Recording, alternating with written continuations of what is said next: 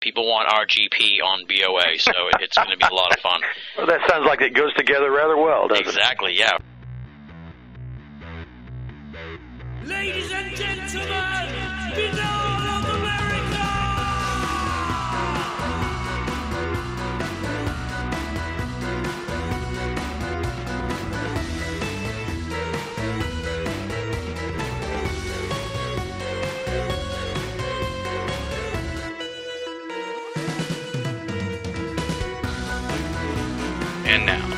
ladies and gentlemen, Banal of America Audio with your host, Tim Banal.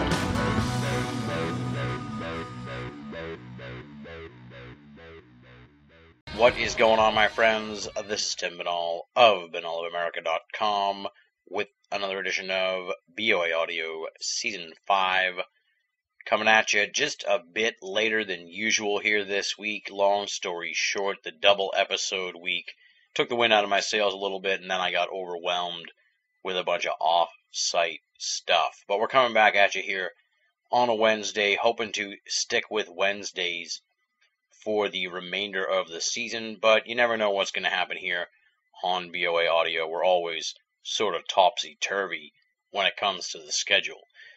That's all we have to take care of here this week for in house notes. So let's get down to business with one of the most requested guests ever for BOA Audio. I'm talking about powerhouse investigator of the connection between rock music and the esoteric, R. Gary Patterson. Personally, I really enjoyed this episode, loved taping it, loved talking to R. Gary Patterson. He is a master storyteller, so you are going to hear some amazing tales here from R. Gary Patterson. And most of all, I think you're going to have a lot of fun listening to this week's program. And, folks, that's what BOA Audio is all about having fun.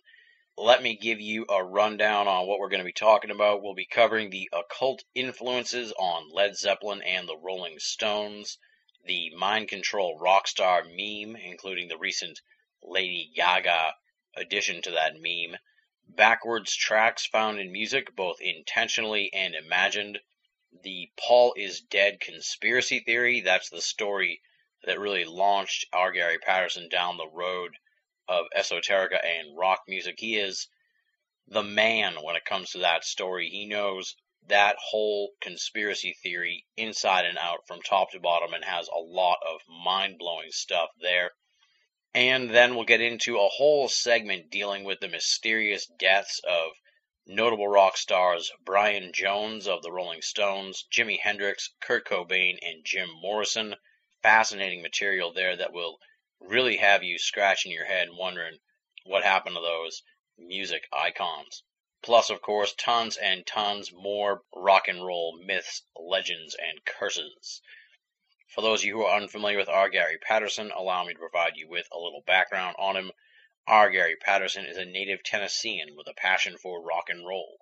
As a published author, his works portray many fascinating events that helped shape musical history, from Robert Johnson through current groups making a place for themselves among rock and roll's standing legends. In 1996, Patterson released his first book entitled The Walrus Was Paul. Shortly thereafter, he released his second work, Hellhounds on Their Trail, followed by his third book, titled Take a Walk on the Dark Side Rock and Roll Myths, Legends, and Curses. In the year 2000, he served as a consultant for VH1 Confidential, which highlighted a number of rock music's most enduring mysteries, and he continues to be a consultant for many of rock radio's premier stations nationwide. R. Gary Patterson has been called the self styled Fox Mulder of rock and roll, and this year he has formed a production company with two extremely talented producers in Los Angeles to develop programming for cable and network television. His website is www.rgarypatterson.com. Pretty simple, all one word, easy to find. rgarypatterson.com. Check it out. And now, without any further ado, let's quite literally rock and roll. This interview was recorded on March 19th, 2010. R. Gary Patterson talking about rock and roll myths, legends, and curses on BOA Audio Season 5. Ladies and gentlemen, welcome to another edition of Banal of America Audio. Very, very excited about this week's guest. He's been on the list for guests that I've wanted to have on the show probably since the beginning of the program. I'd have to look back at my original list, but I'm pretty sure he has been. And he's somebody I've wanted to interview every season here on the program, but just hadn't really gotten around to doing it yet. And I'm very excited here now since I'm on vacation and taking a month off to tape new episodes that I've tracked him down, and we're going to sit down and discuss his amazing work. He's the author of The Walrus Was Paul, which investigates the Paul is dead theory that was very popular here in America for quite some time. Probably still is popular in some segments of uh, the population. Uh, Paul McCartney being dead, that was the big theory there for a while. And he also wrote Hellhounds on Their Trail. And his most recent book, although it's been out for a few years now, it's Take a Walk on the Dark Side Rock and Roll Myths, Legends, and Curses. I'm sure many of our listeners are very familiar with him through his appearances on Coast to Coast AM, and I'm very excited to have him here on BOA Audio. R. Gary Patterson, thanks for coming on the show. Oh, it's great to be with you, Tim. We've been inundated also with requests to have you on the show over the years, so I'm really Oh, excited great. to get that. People want RGP on BOA, so it's going to be a lot of fun. Well, that sounds like it goes together rather well, doesn't it? Exactly, yeah, for sure. And I should point out your website is rgarypatterson.com. That's where folks can go to check out your stuff. And I guess we'll start out, you know, with the origin story. Who is R. Gary Patterson? How did you get interested in rock and roll, obviously? And then, you know, it's sort of a really unique twist on the whole thing to then look at, you know, the myths, the curses, the legends, and all that stuff that's associated with it. I mean, it, it takes a, a very sort of uh, interested mind, I guess you'd say, to to really uh, walk down that path. How'd this all come together? Well, you know, I think I'll start at the beginning. Uh, that's always how you do it. But, you know, basically, I'm from Tennessee, and I grew up in a golden age of renaissance in music. I mean, if you just think about the 60s, I mean, when the Beatles hit Ed Sullivan, the Rolling Stones, the Kinks, the Yardbirds, soul music, uh, the girl bands, the Brill Building, I mean, it was incredible. And music was ever evolving and ever changing. And I was a teenager. I remember growing up, being in elementary school, junior high, following it and following the bands. And when I saw the Beatles on the Ed Sullivan show on February 9th, 1964, I knew I had to learn how to play the guitar because all those girls were screaming. I thought I want them to scream at me too. So anyway, I learned to play the guitar. I played in a number of bands, and um, I think that as my career went on through college, I, I decided that at first I was I was thinking about being an attorney, and uh, so I had a degree in English and history, and and I decided, well, you know, I think I might like to teach. So I became a teacher, and I loved it, and and still do. So I have a, a number of, of students, and one of the courses I teach is a contemporary issues course, but it's actually the history of pop culture for the last 50 years. So a lot of the stories I do on Coast to Coast, I have a, a pretty good listening group of 17, 18 year olds who get into it as well. So it's always been fascinating to me to see that a generation grows up and they actually sort of like their parents' music. Yeah. And I know when I grew up, I had no no desire to listen to my parents' music, but but that happened. So I became a teacher, and The Walrus was Paul. The first book I wrote on Paul is Dead. I remember when it happened. I grew up with it. And I remember thinking, wow, you know, how could this really, could it have really happened? But you got to remember, this was a generation brought up on conspiracy. John Kennedy was assassinated in 1963, Robert Kennedy and Martin Luther King in 68. And, uh, you know, it was not a warm and fuzzy feeling for government organizations. And if there was any time something like that could have happened, you know, in 1969, it was very believable. Yeah. So I remember rejoicing when I saw the Life magazine article that said Paul is still with us. I thought, oh my gosh, thank goodness, that's not true. But there were some clues that were actually planted by the Beatles. I found out later that I thought was just you know fascinating topics. So I was teaching my class in uh, English literature, and I was talking about allegories and symbols, and I thought, wow, wouldn't it be cool if I did uh, the Paul is dead stuff in class? At that time, I hadn't written the book. So when I did it in class, the kids were fascinated. And I had other teachers call me, "Oh, can you tell me some of those clues?" And I thought, well, maybe I'll write a book. So that became my first book. And the natural follow-up would be, well, if uh, the great myth of Paul is dead, what are some of the other great myths and legends? And then, of course, the one that was always interesting to me, the earliest, was Robert Johnson in the 1930s, making a pact with the devil at the crossroads. So, uh, Take a Walk on the Dark Side became the third book, which is actually a better, complete edition of uh, Hellhounds on Their Trail. Hellhounds was put out by a small press and when I'd signed my deal with Simon and Schuster, they wanted it, but they wanted me to, you know, I, I told them I wanted to update it. I wanted to add photographs or more stories. So they they gave me the leeway to do that. I bought the rights back to Hellhounds on Their Trail, and what I did, Tim, I took it off the market. And when I did, it became a nightmare because the price of those books went up to two hundred and fifty to three hundred and fifty dollars a oh, copy. Oh, wow. Yeah, I wish I had a whole basement full of them, you know. But Yeah. I think I've got nine copies. But uh, what happened was that you know I, I just yanked it off the market, and uh, I told everybody. I said, "Wait till Take a Walk in the Dark Side comes out. Same thing as Hellhounds, and you can get it for fourteen bucks retail, maybe fifteen, fourteen, fifteen. Yeah. And uh, so the book came out, and did very well, and uh, you know, of course, I've been doing coast to coast since 1998. You believe that? Oh wow.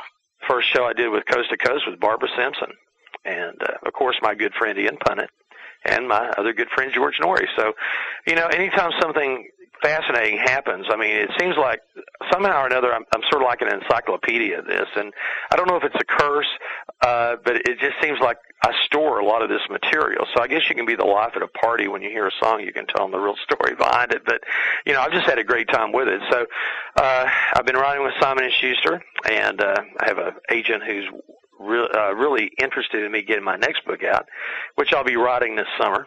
So it's probably going to be a year or so before it'll come out. But uh, I'm doing that. I have a great time. I, I love doing radio, and you may have seen me on television. I did a series with VH1 called VH1 Confidential, and that was probably about six, seven episodes for VH1. And then a year and a half ago, NBC and E flew me to New York to do a show called Doomed to Die: Thirteen Curses and that's a story about not only rock myths and legends, but also curses on film. So uh, when they called me, they said, "Well, when we were talking about curses, they said your name came up in about five seconds, so we needed to have you." So. I guess, I guess it's kind of funny that when something strange comes up, it hits it. Now you asked me a question about you know my my outlook on this because I think a lot of people expect me to write like rock and roll obituaries, which to me, I that you know I, I have no desire doing that. I remember growing up and seeing the uh, the penny that had Lincoln on one side and Kennedy on the other. Yeah. And I remember you remember the stories. You know, both men had vice presidents named Johnson. Oh yeah. Lyndon Johnson was born in 1908. Andrew Johnson 1808. You know, and I thought, wow, that is really bizarre. So I sort of grew up on the Twilight Zone. I always liked the twisted endings, and and uh, so when I started my research and meeting a lot of people and uh, getting to know a lot of fabulous musicians, and you know, sort of the thing that attracted me was this strange current of coincidence.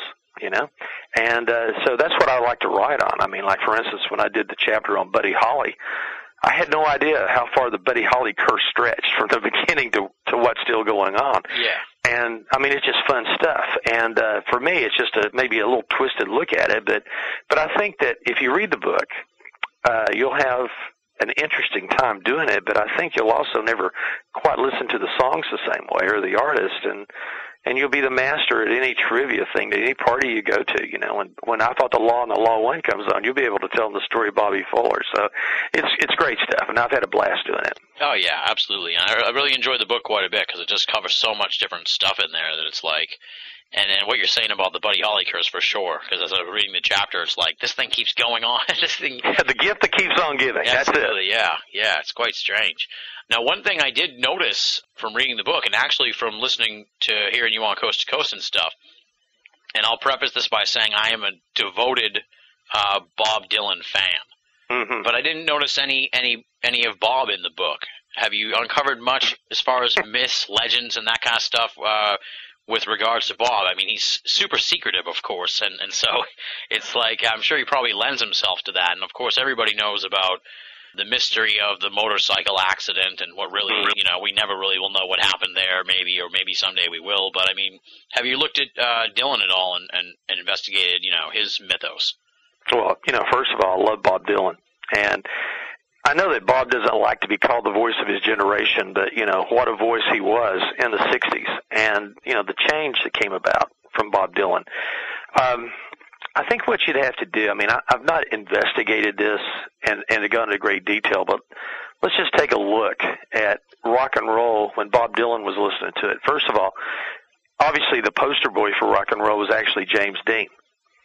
In that red zip up Rebel Without a Cause jacket. If you remember in the song uh, American Pie, there's a line where McLean says, "When the jester sang for the king and queen in a in a Cody Bard from James Dean," and the shot of Dylan wearing that zip up James Dean jacket. He also rode a motorcycle because of James Dean. So the idea that you know James Dean was such an influence and uh, the tragedy of, of James Dean. But when I think of Dylan, I think about how music was in 1959. You know, we're talking about American Pie, where McLean says the day the music died. Well, you know. 1959 was almost the year the music died because by 1959, Buddy Holly, Ritchie Valens, and the Big Bopper were killed in the plane crash. Chuck Berry was in jail, violation of the Mann Act uh, Jerry Lee Lewis had married his 13 year old cousin and essentially ended his career in rock and roll. Alan Freed had uh, been destroyed by the payola scandals. Elvis Presley was in the army. And Little Richard had given it up to become a minister. So in 1959, the very first pulse of rock and roll had stopped. And the Beatles rekindled it in 64. There is a number of great conspiracy theories that, I mean, there are people who believe that Buddy Holly's plane crash wasn't a simple accident. Okay? Mm-hmm. And you know, when you go through this, I mean, the mysteries of the gun on the plane, and and Jerry Dwyer, who owned the plane, keeps talking about his pilot being incapacitated, and there was a bullet hole through the back of the seat. And uh, on Coast to Coast one night, I don't know if you remember the show, Tim, but I had Peggy Sue, and I had Donna Ludwig, who was Ritchie Valens' girlfriend, who wrote "Oh Donna" for, and the Big Bopper Jr and we talked on the 50th anniversary of the plane crash. I also had Tommy Allsup lined up, and I came very close to having uh, Jerry Dwyer because we know where the plane is. I mean, the plane is in storage, and everyone thought it was destroyed, whatever. No, it's not been. So we're trying to get the ultimate story on that. But there seems to be a lot of interest by the United States government in uh, you know, of course, with the Bay of Pigs and all this, but there could have been an interest in, well, what was going on in American culture because rock and roll was rebellion. It was against their parents' uh, middle class values after the, the generation that saved the world came home. But you know, when the generation that saved the world came home and uh, they'd made the world free for democracy, they really didn't care who sat on the back of the buses. They really didn't care who couldn't eat in certain restaurants or who had to go to the colored water fountains or the restrooms. It was their children who changed that. And Bob Dylan was the voice who made that change.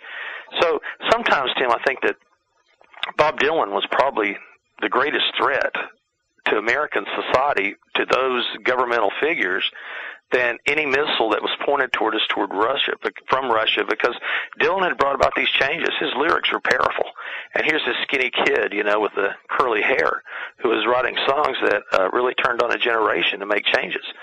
So you know, you go into the motorcycle accident. A lot of people noticed that after the accident, Dylan became very much less political. Yeah. And so, you know, that's a that's a myth or a legend, whatever. And of course, my favorite one is one of my favorite Dylan albums, Highway 61 Revisited. You're familiar with that. Oh yeah. And of course, you know, you know about Highway 61, Oh, the crossroads. the crossroads. Well, Highway 61 that ran up through Mississippi also curved around the housing development where Elvis Presley was born. And through New Orleans and the sound that came out, it was like Bob Dylan was saying Highway 61 Revisited was what brought the music to me. You know, the, Yeah. the folk music scene, the jazz, Elvis, everything else that turned him on. And it came up Highway 61. And I remember there was an interview I think Dylan did, was it 60 Minutes? When they were asking him a couple of questions, and he slyly looked in the camera and said, "Well, it all began on Highway 61."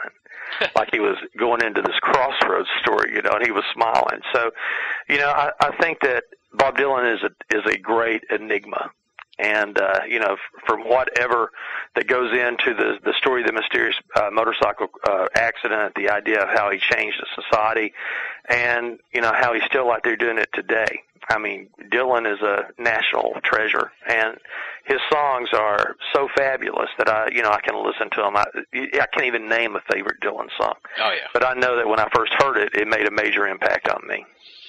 Yeah, he's just amazing, and it's just remarkable to think about how long he's lasted, especially when so many other artists have passed away.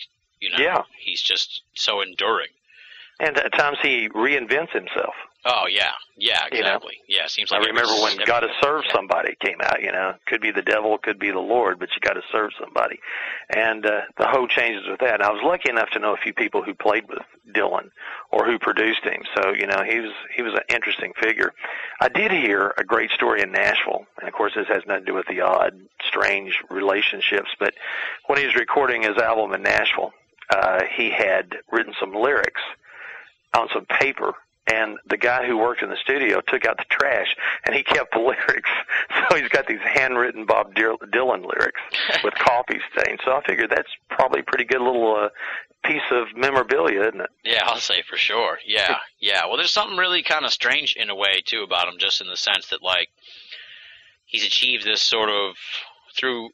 I don't obviously. I think not through his own intention, but he's achieved this sort of godlike status or this mythical. You know what I mean? I mean, there's a book out called Meetings with Bob Dylan, just about people's recollections of actually meeting him. Yeah. You, you can't really get much more mystical than that. Well, you know, I think that's I think that's one thing that he tries to avoid because he realizes, you know, how pretentious that is. But let's go to the Beatles. When the Beatles first came out and Beatlemania started, when they would go to play in a performance, people would bring cripples, people who were uh, terminally ill, Oh, wow. people who were blind, and they would sit them close to the stage so that they could actually try to touch the Beatles because they thought, you know, they could be healed. Now, you know, when you're talking about the power of music and pop culture that generated a Dylan and also generated the Beatles and the, the power that people believed they could actually be healed by touching them. And remember, when the Beatles got off the plane and in New York, they had no idea they'd go over. Matter of fact, they thought they were doomed to failure. George Harrison said, "What do they need us for?" Because all their heroes were already here. You Yeah. know, Chuck Berry, Little Richard, Carole King, Gerry Goffin. That's who they wanted to meet. Bob Dylan. And when they got off the plane, there were ten thousand screaming girls. And when they when they stepped on the grass and the girls were falling down, ripping up Uh, dirt and grass where their heroes had stepped on it, and the maids were cutting sheets into one inch squares and selling them by the name of the Beatle who slept on them at the Waldorf Astoria. I mean, I don't know if we'll ever have anything that was that powerful with a band that changed that many lives and and changed our culture. And of course, Dylan was a part of it. Of course, my funny story with Dylan and the Beatles is that you know Dylan had listened to them. I don't know how impressed he was, you know, but he had listened and he had met them, and and it was the very first time the Beatles had ever tried marijuana because Dylan brought it. And he said, "Hey, I heard that song. You know, I know you guys do this because I heard the song. I want to hold your hand. You know that chorus where you say, "I get high, I get high." and they were saying, "I can't hide, Bob. I can't hide." So, from what I understand, Ringo was the only one who tried it. The rest of them were pretty terrified at the time. But you know, I thought that was pretty funny. That's great. Uh, now, one guy who appears throughout the book, and I was, I find him kind of terrifying to tell you the truth. I actually checked online to see if he was still alive, and he is. So, uh, no disrespect to this guy, uh, Kenneth Anger. And I was just amazed at uh, all the how he kind of weaves himself into these different bands, most notably Rolling Stones and Led Yeah. Zeppelin, and I mean, and, and and not just wheeze himself into these two bands specifically, but then other bands too. But just how th- then tragedy befalls these these bands, especially after they have a falling out with this guy. and I mean, that's why I said I was a little scared. I was like, I better make sure this guy's see if he's still alive in case I don't want him to Just in on- case. Well, I've got a story about that too, because uh, you know when everybody talks about "Sympathy for the Devil" by the Rolling Stones and the idea that the occult was brought into rock and roll music, you can go back to late 1966 when Kenneth Anger, who was a film director or a filmmaker in Hollywood, a cult filmmaker, uh, he was a major disciple of Aleister Crowley. He goes over to England because what fascinates him was the power the Rolling Stones had over an audience and it was almost like to him it was like blending magic and uh, the occult into the power that you know could sway so many people. So he befriended the Stones and he told them stories of Aleister Crowley and got them into it. And and the Rolling Stones were really into the occult for a while. I know when they did the movie Performance, Mick Jagger and Anita Pallenberg would steal or borrow, I guess I should say, uh, the occult symbols that were laying around in the film and take them home. Uh, Brian Jones was major league into the occult. Uh, Keith Richards. And uh, I remember reading an interview in which Keith Richards said, "Oh, I'm going to play the role of Beelzebub in this movie, you know, Lucifer Rising or Invocation of My Demon Brother, the two films that that Anger was working on." Mick Jagger he actually performed some music, and his brother actually had played the role of Satan in the movie for a while. Marianne Faithfull played Lilith in the Invocation of My Demon Brother, and uh, so you know the Stones actually got a little afraid of it. Uh, there was a story that uh, I think it was Keith Richards woke up with Anita Pallenberg one day and the door had been painted inside because it was some sort of pagan symbol, but they didn't let anyone in, and that uh, they'd gone to a party and they'd all seen Kenneth Anger at the party, but Kenneth Anger was hundreds of miles away, Yeah. and they thought that he had actually projected his his uh, spirit there, so they became kind of afraid. I noticed that Kenneth Anger said that uh, when Mick Jagger uh, married Bianca that he had this very prominent cross around his neck. And then, of course, while Anger was in England, of course, he knew John Lennon. If you look at the Sergeant Pepper's cover, you can see Aleister Crowley's picture on the top left. So the Crowley legend started to really grow.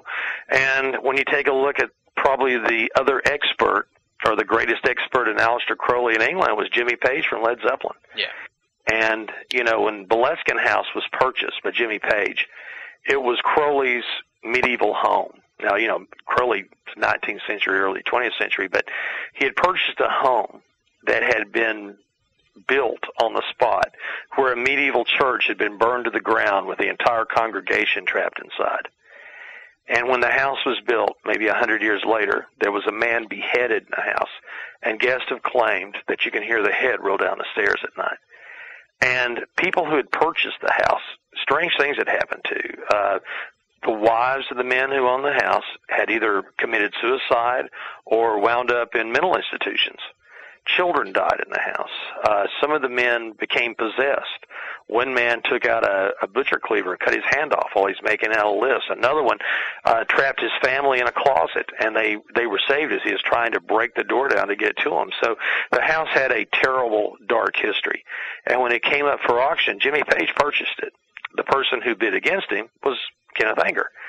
So, but they became friends, and Page let Anger use the basement of Boleskine House to work on his film Lucifer Rising, and Page composed some of the music. And Kenneth Anger was not very happy with the amount of work that Page had done. So supposedly Anger had placed a curse on Led Zeppelin. And then strange things happened. Uh, John Paul Jones broke a finger on his left hand and they had to cancel the tour. Uh, John Bonham had a number of car accidents. Uh, Robert Plant and his wife were almost killed in a car accident on vacation, and she had to have blood transfusions. And finally, I think it was in 1977 while Zeppelin was in New Orleans, the last thing that happened was that Robert Plant received news that his young son Karac had died of uh, some form of stomach virus. And I mean, all these things were odd. So the anger curse became very, very interesting with Zeppelin, and uh, of course Kenneth. Well, Kenneth Anger, I don't think he really went into all that great detail, but Jimmy Page said, "Well, you know, there's no such thing as the anger curse." But I will tell you this, from what I researched when we did VH1 Confidential, Page never spent the night at Boleskine House. don't blame him. Yeah. But one of his groundkeepers uh, told the story about staying the night in the house and staying in his bedroom and hearing some sort of animal clawing at the door. And then he heard uh, the house reverberate and it sounded like the walls were falling in. And he said, and believe me, I was very terrified. Well, I believe him. And uh, the house was eventually sold, so Page doesn't own the house any longer. So here I am. I go out to L.A. I'm doing VH1 Confidential, and they got me on camera. And the producer said, Gary, tell us uh, the story of Kenneth Anger. Now I'm out in L.A. Anger's out in L.A. And I thought, well, you know, I think I'm going to leave this story out. I thought I really don't want to talk about Kenneth Anger. And they said, oh, come on, it's, tell the story. I mean, it's all in there. It's all documented. So I'm sitting there on camera, and I say, well, you know, Kenneth Anger went. Now, as soon as I said Kenneth Anger's name, this dog started howling outside. Oh boy. And I said, okay, that's enough. And when I said that, the director, the producer, and the camera guy agreed with me because it freaked them out too. Yeah, yeah. Just, So, what would be the odds of that, Tim? Yeah, and then I'm thinking about this. yeah, I'm thinking about the story about the howling dog in the book. Yeah, well, that's what I was thinking about too. You know, that, and your, your listeners may want to know that. But I was in college and I was staying up late one night with my roommate and his girlfriend. We were watching some movies, and all at once this dog started howling, and uh, she turned around. and She said, "Well, someone close to one of us is going to die tonight, or has died at that moment." And I looked at her and I said, "Come on, this is crazy, you know." And she said, "No. Ever since I was a little girl, and her family owned this horse farm, and she was talking about, you know, hearing howling dogs." I said, "But I hear dogs all the time." She said, "Yeah, but they bark. They don't howl." And I thought, well, maybe that's odd. So I go to bed. I hear the phone ring early next morning around seven o'clock and my roommate Steve gets up to answer the phone. It was his mother telling him that his uncle had died very close to the exact time we heard that dog howl. So I got to tell you, Tim, if I hear a howling dog, I sort of have a different perspective on it now. I can imagine, yeah, for sure. I have I have the same feeling after reading the book. Yeah, I, I'm on the lookout for that. One thing that's kind of come up lately uh, that made me think of you, and I'm glad we have you on the show to ask you about this, is um, is this whole sort of meme or concept of like the mind controlled rock star. Is this like a new thing, or is this something that's been around for a while? And I'm, I'm kind of referencing Lady Gaga seems to be the one that everyone's talking about now as you know an Illuminati puppet and that kind of thing. And I think before that, Britney Spears was someone who people attached to that, but especially Lady Gaga it seems because she uses a lot of symbolism and stuff like that. But has this been around for a while, or is this a new phenomenon? Well, I think that in the advent of myth and legend, it's rather new. I mean, there have been, if you go back to the, I guess the late 60s, probably more like the late 70s and 80s, when you had backward tracks on records. Yeah. Okay, that's very close to the same thing because you had the symbols, and uh, the idea was that if you could play a record backwards, would it influence the unconscious mind? Uh, would it make you sell your soul to the devil? Would it make you uh, kill your mother? Or would it make you do anything like that because it would be some form of mind control that would be placed there? And you know what was actually funny was in the late 70s, there was actually a discussion that record companies actually placed demons in the album vinyls, which I'm sure would be kind of hard to do. But uh, that was brought up. So the idea of some sort of mind control by listening to to albums would be the first genesis of it. And uh, but you know it expands. That's what makes urban legends great is that they expand from some point in the beginning and they get up to a Lady Gaga. So you'll probably be hearing more about that, but it's the same basic principle or premise that the idea that you know that you have sounds that are in records that can influence you. So and you know if you're going to take a look at the subliminals or the signs with Lady Gaga, what you normally do is I mean, I will tell you, and you know this too, there are backward tracks on records. Yeah. I mean, there's no doubt. But a backward track started with the Beatles when they did Rain. And if you hear John Lennon on the third verse, it sounds like he's saying something like "Sharamouche like that. and I remember listening to Rain. I thought, my gosh, what's he saying? This must be Hindu or Krishna or something like that. But actually, he had taken the tape home uh, from the studio and reversed the tape by accident. And he thought this sounds cool, so he goes to George Martin. He says, "Hey, listen, play my vocal backwards on the third verse." So you hear this chant, but when you turn it over, it's just John Lennon saying, "When the rain comes, they run and hide their heads," and that's cool. And my favorite one is ELO, you know, off uh, Fire on High, where when the album starts, you hear this voice. It sounds like a chant. It almost sounds dark, almost satanic. But when you reverse it, you hear Jeff Lynne say, "The music is reversible, but time is not." Then he goes, "Turn back, turn back." And when they asked him what he meant by "turn back," he said, "Well, to hear this, you must be playing your record backwards, and you may run your needle." So that's why I said, "Turn back, stop doing it." You know, that's funny. Yeah. But other people started hearing what is basically a phonetic reversal. And then we're talking about Stairway to Heaven again, aren't we? When you take uh, If There's a Bustle in a Hedgerow, which means that if you want a message to say, here's to my sweet Satan, the one will be the sad one who makes me sad, whose power is in Satan. Now, if you play Stairway to Heaven, that verse backwards, that is pretty clear. And when I say pretty clear, there's two ways you do it. First of all, uh, if you let someone listen to it, they may not hear anything but my sweet Satan or sweet Satan or something like that. But if you listen to it carefully, uh, it's pretty spooky because it's very clear that he says the one will be the sad one who makes me sad, whose power is in Satan. And you know, I've seen many interpretations of what people hear when they hear it backwards, but I'm going to say that that's that's what it sounds like to me. The funny thing is that you would have to take that message, like "Here's to my sweet Satan," play it backwards, and then create some sort of phonetic sound that when that is reversed, it would give you the message. So Yeah. maybe that's what he means if there's a bustle in your hedgerow, right? Because I mean that's odd. It's just a spring clean for the May Queen. But Zeppelin swears that there's no backward message. Robert Plant said the words came to me fast, and I just put them down. But the funny thing is, when Led Zeppelin 4 was recorded, it was recorded at Headley Grange. And Headley Grange was a Victorian workhouse. And a number of people had died there because workhouses in the Victorian age is where you took the, the working, able poor, and they had to work for sustenance. I mean, whatever they had to do, and it was a miserable place. Yeah. But that's what it used to be. And when Page walked in, supposedly to the story, he saw an apparition at the top of the stairs. And that's where the Four Symbols album was recorded, of course. Led Zeppelin 4, but also Stairway to Heaven. So maybe there was some sort of dark force that imprinted itself on the album. I mean, I'm not sure, but I really believe that when you take a look at phonetic reversals, Tim, it's like throwing paint on a wall and you're saying, okay, I threw paint on the wall. Then somebody comes in and says, oh my gosh, look at this picture, you know, look at this demon. And you know, you're saying sometimes the problem may be in the person who sees it more than what was actually placed there. Exactly. And then, of course, in the words of Alice Cooper, we weren't smart enough to do that, Cooper said. So, I actually, uh, yeah, I pulled a quote from you uh, out of the books. I thought it was just uh, amazingly astute, and I'll, I'll read it here for folks to enjoy. It's, uh, and this is in in regards to these backward messages. Perhaps it is only the need to agree to become one of the insiders that allows us to see the hidden shapes that someone points out to us.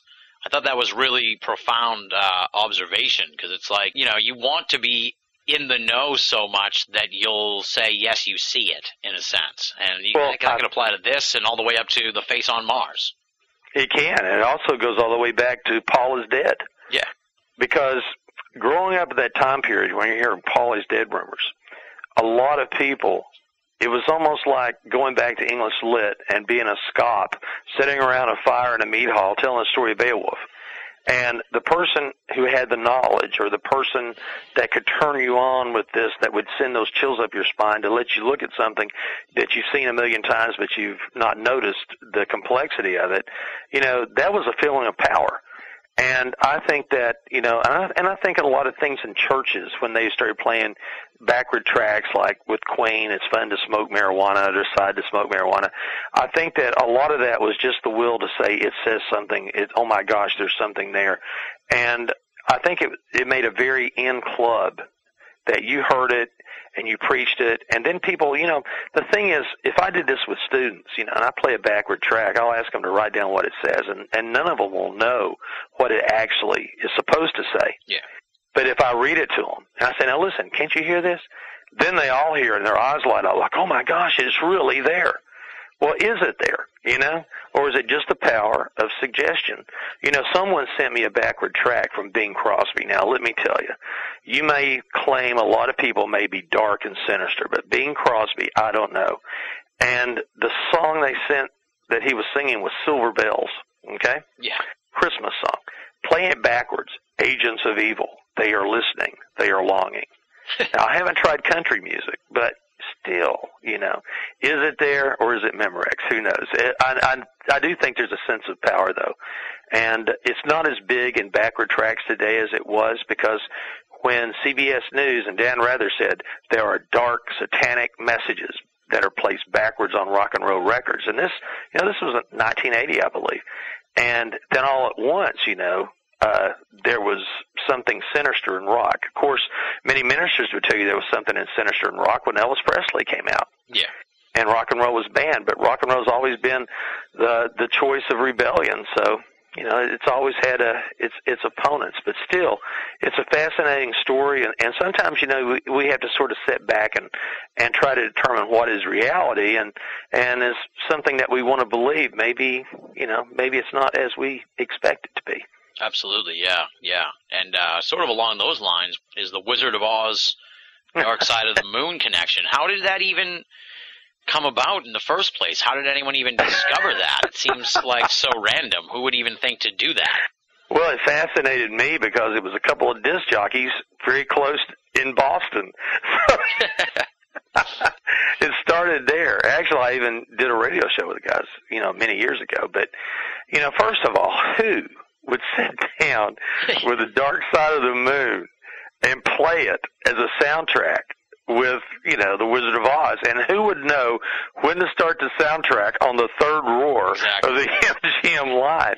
I mean, somebody. I mean, I mean, I haven't tried this with Spartacus and The Wall yet, but you I mean, who knows? But you know, uh, there are a number of just fascinating coincidences. You know, like uh, when the bells start to ring, the bicycle bells, and you see the school teacher on her bicycle, and I mean, that's that's sort of different.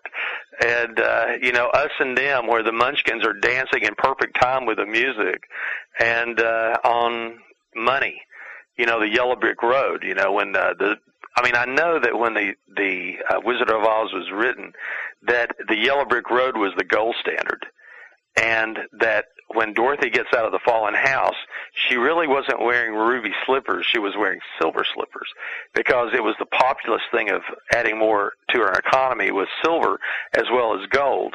And the witches, all these were symbols. So in literature, I knew that. But, you know, to think that Pink Floyd would be playing a game like Which is Which and the idea we're black and blue and when they say black it shows the Wicked Witch of the West and blue Dorothy with her blue dress and Which is Which, you know, with the two sisters standing there. Uh, you know, it's a great coincidence. But then again, you know, coincidence is, uh, an explanation waiting to happen sometimes. So, you know, it's it's just fascinating. And I know now that you can go online and there's you know companies or people who sell those syncs. So you can you can buy it and it has it all put out for you. So, you know, it's just an odd thing. And I thought, wow, this is a great story. I have to put it in a book and uh, put the clues in because I don't see anything wrong with enjoying a great classic movie with a great classic album, but it's just so odd to watch it. it it's, it's sort of fascinating. I, and I think people really believe it happened. I know that uh, Alan Parsons was asked about it. Of course, he was the engineer on on uh, Dark Side of the Moon. And he said, "No, we never did that." Yeah. And Richard Wright, before he passed away, said, "No, I've, I've never heard this." But then again, let's go to conspiracy theory. Roger Waters. Did he have the technology? Did he have the know-how? And the answer is yes, because Roger Waters had written the score to Zabriskie Point. So he did know how to do it. But would he have a copy of The Wizard of Oz? Because this would come out before videotape machines. And spend the time to sync it up. I mean, it'd almost be impossible to do. But it's fun. It's uh, one of those great happenstances that's a great part of urban legend.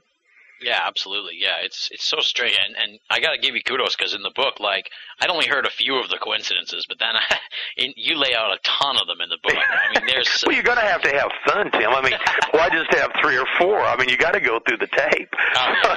yeah, it's amazing. I I was like, oh my god, this keeps going. Like I turn the page and it's like the, the list continues. I was like, wow, this is crazy. I didn't realize it was this deep.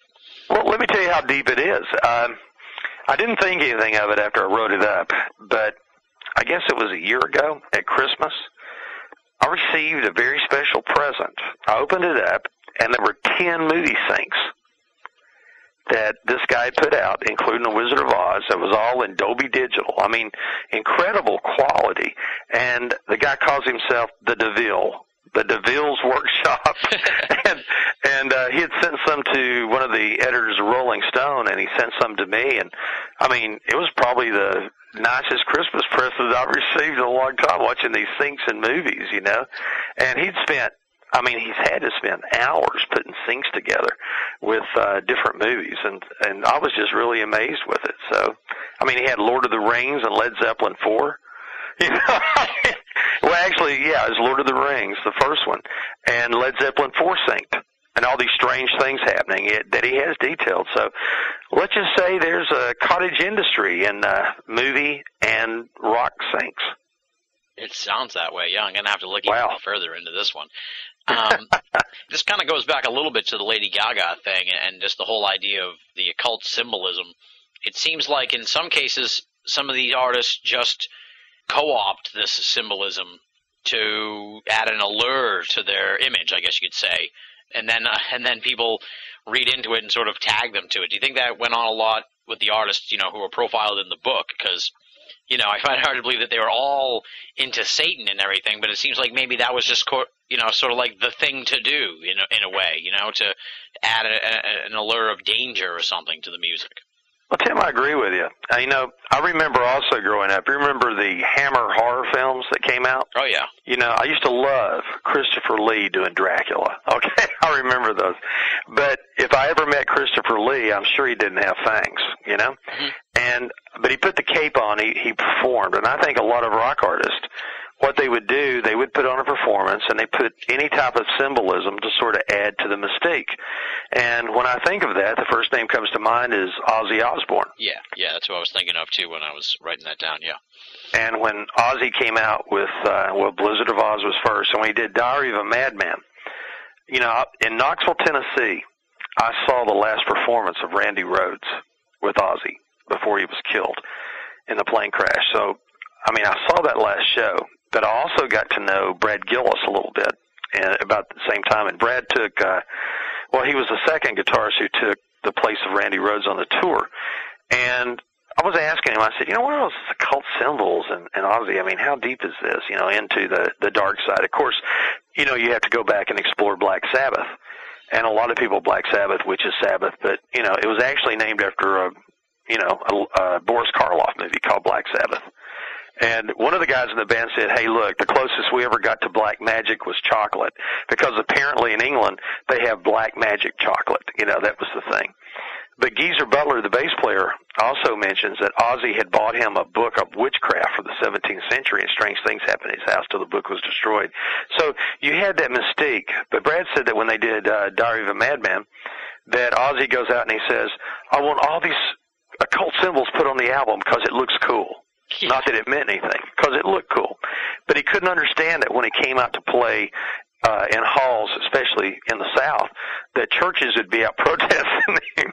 And he says, "I don't understand." He said, "I always say every every night I end with God bless you, God bless you at the end, you know." and so, I mean, here's a person who you know just used it as as kind of a symbol, and and the robes and the gothic sets and all this were set up just basically as uh, you know, just like going to a movie and the guys are different. But you know, when you meet musicians like that, the first thing is they're so commonly normal.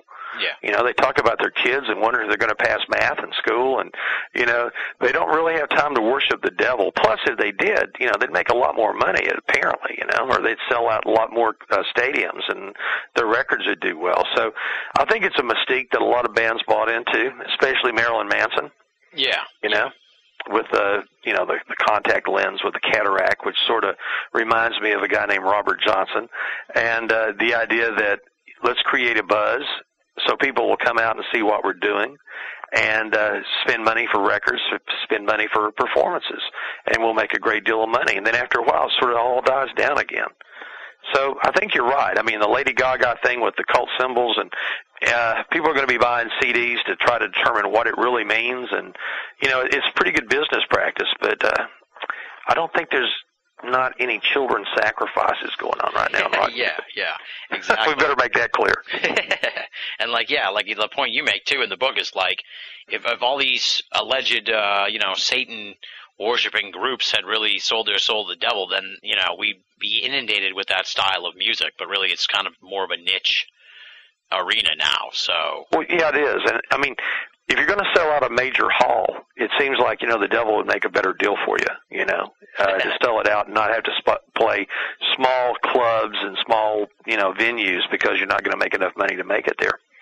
now I like that warning that you had in the book too about about when for people who might want to ex- try and listen to stuff backwards was like, do not do this on your record player. You'll you'll burn out the motor and ruin the. Yeah.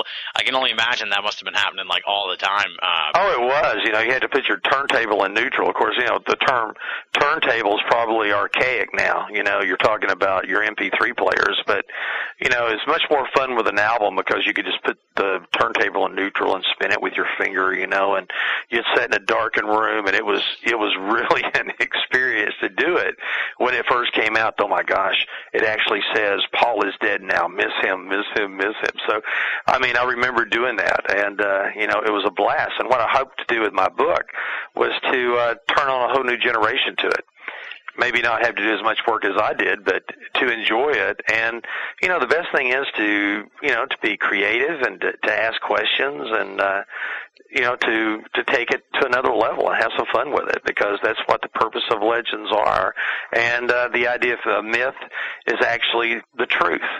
And a lot of those things you can find, but w- when I did find out something like that, I I sort of leave it up to the reader. I I really don't like to condemn it because I remember a lot of these myths, you know, were so much fun to learn Yeah. that it would be rather cold just to say, nah, never happened. But bring it up and tell you the story and let you do it. You know, you can read between the lines and find it, but, you know, it's such fascinating stuff.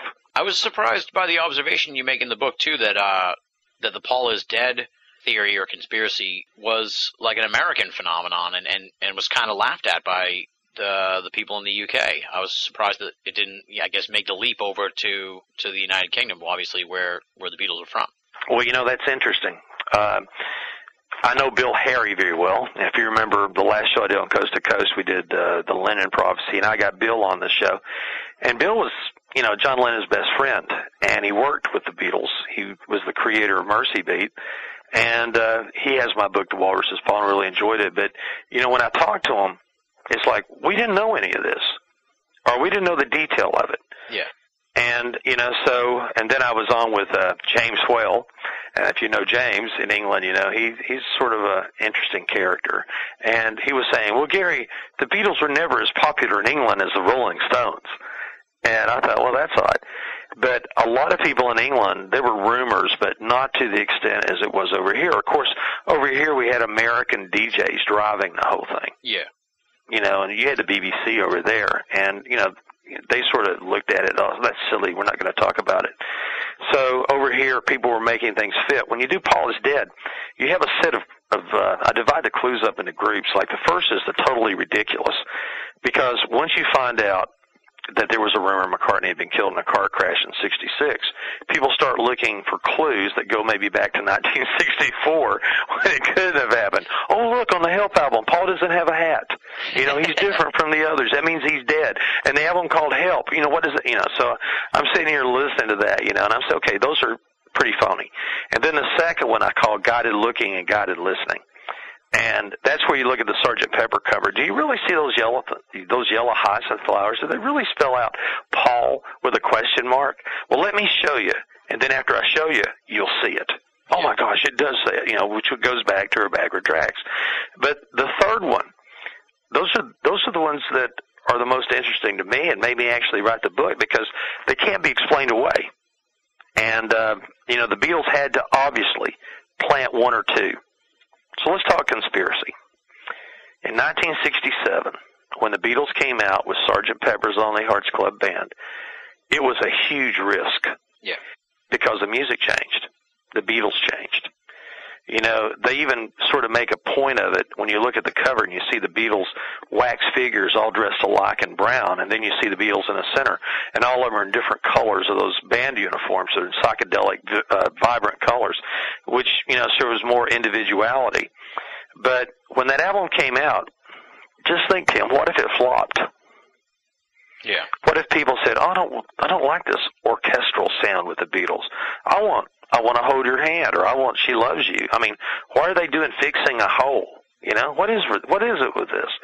So let's just say that the Beatles realized that if the album were to fail, which I'm sure they, they probably one chance in a hundred, that they would have a backup plan.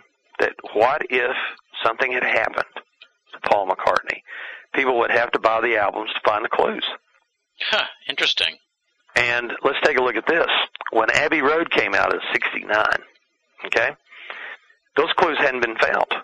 And on the White Album before Abbey Road, which was done in 68, you hear John Lennon and Glass Onion say, Here's another clue for you all. The walrus was Paul. And if he says, Here's another clue for you all, that implies there were others before. Exactly. Yeah. Now, why did the Beatles shut up in 69? Okay, when Abbey Road came out, it wasn't selling very well. But when the rumors came out that Paul was dead, not only did Abbey Road jump up as a best-selling album on Billboard, but every Beatle album jumped back up on Billboard for people buying them looking for clues. The Beatles made a fortune on the money when Apple was going down. So it was a very appropriate time for them to uh, to make a fortune on it. But they never said anything. They denied it, but they didn't deny it for weeks.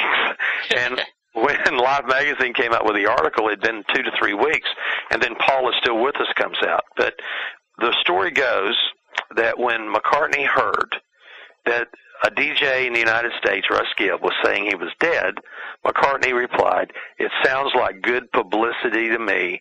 Tell them I'm not. Well, it was great publicity, but no one told him he wasn't. Nobody could get in touch with him. And uh, it became a phenomena. Now, I tell you, there's a lot of people who say that all of this was just, you know, hysteria. And I believe that you could probably say 97%, 98% of all the clues probably could be interpreted that way. But there's one that defies that category. And that has to do with the Sgt. Pepper's cover with the bass drum that says Sergeant Pepper's Lonely Hearts Club Band. Yeah. When you look at the cover, Peter Blake was the artist who designed the entire cover, but he did not design the bass drum. The bass drum was said to be designed by an Australian painter whose name was Joe Ephgrave, E P T H G R A V E.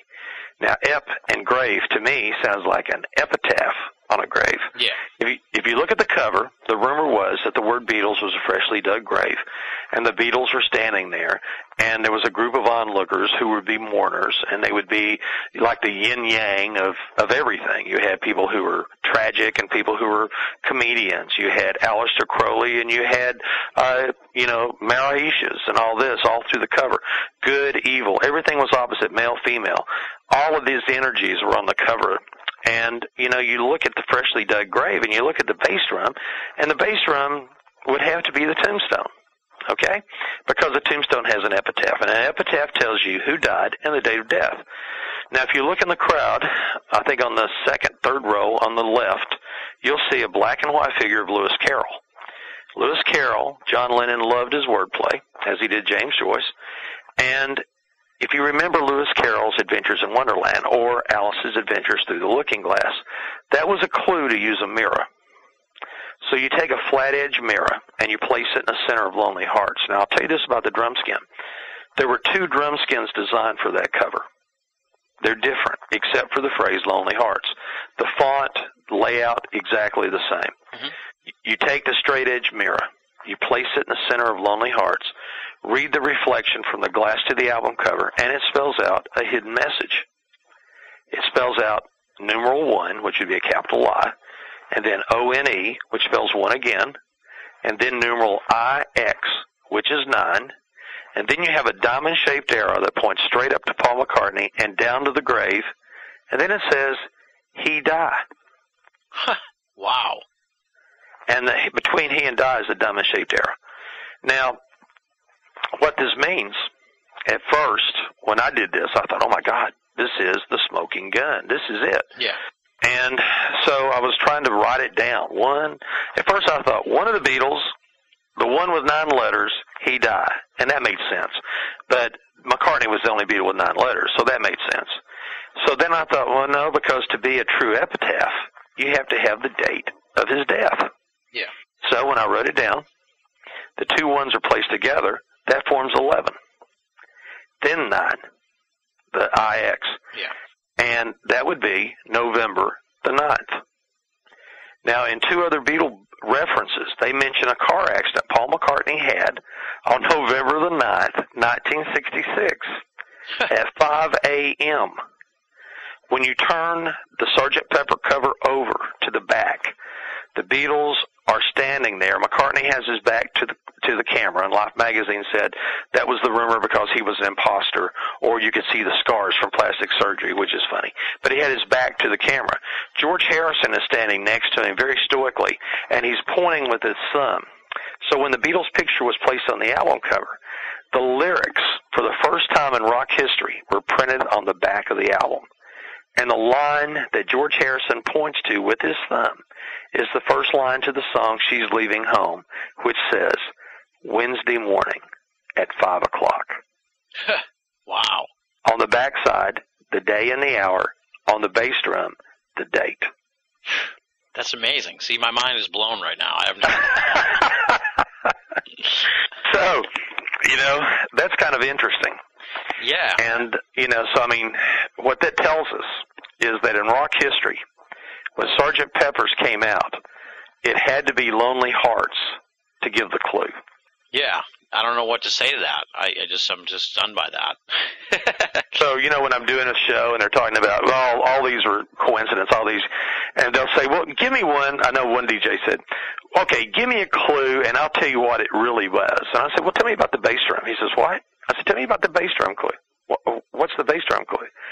And after I said it, he was a believer after he saw it. Because what that does, I mean, in 67, it shows the Beatles had actually planted that.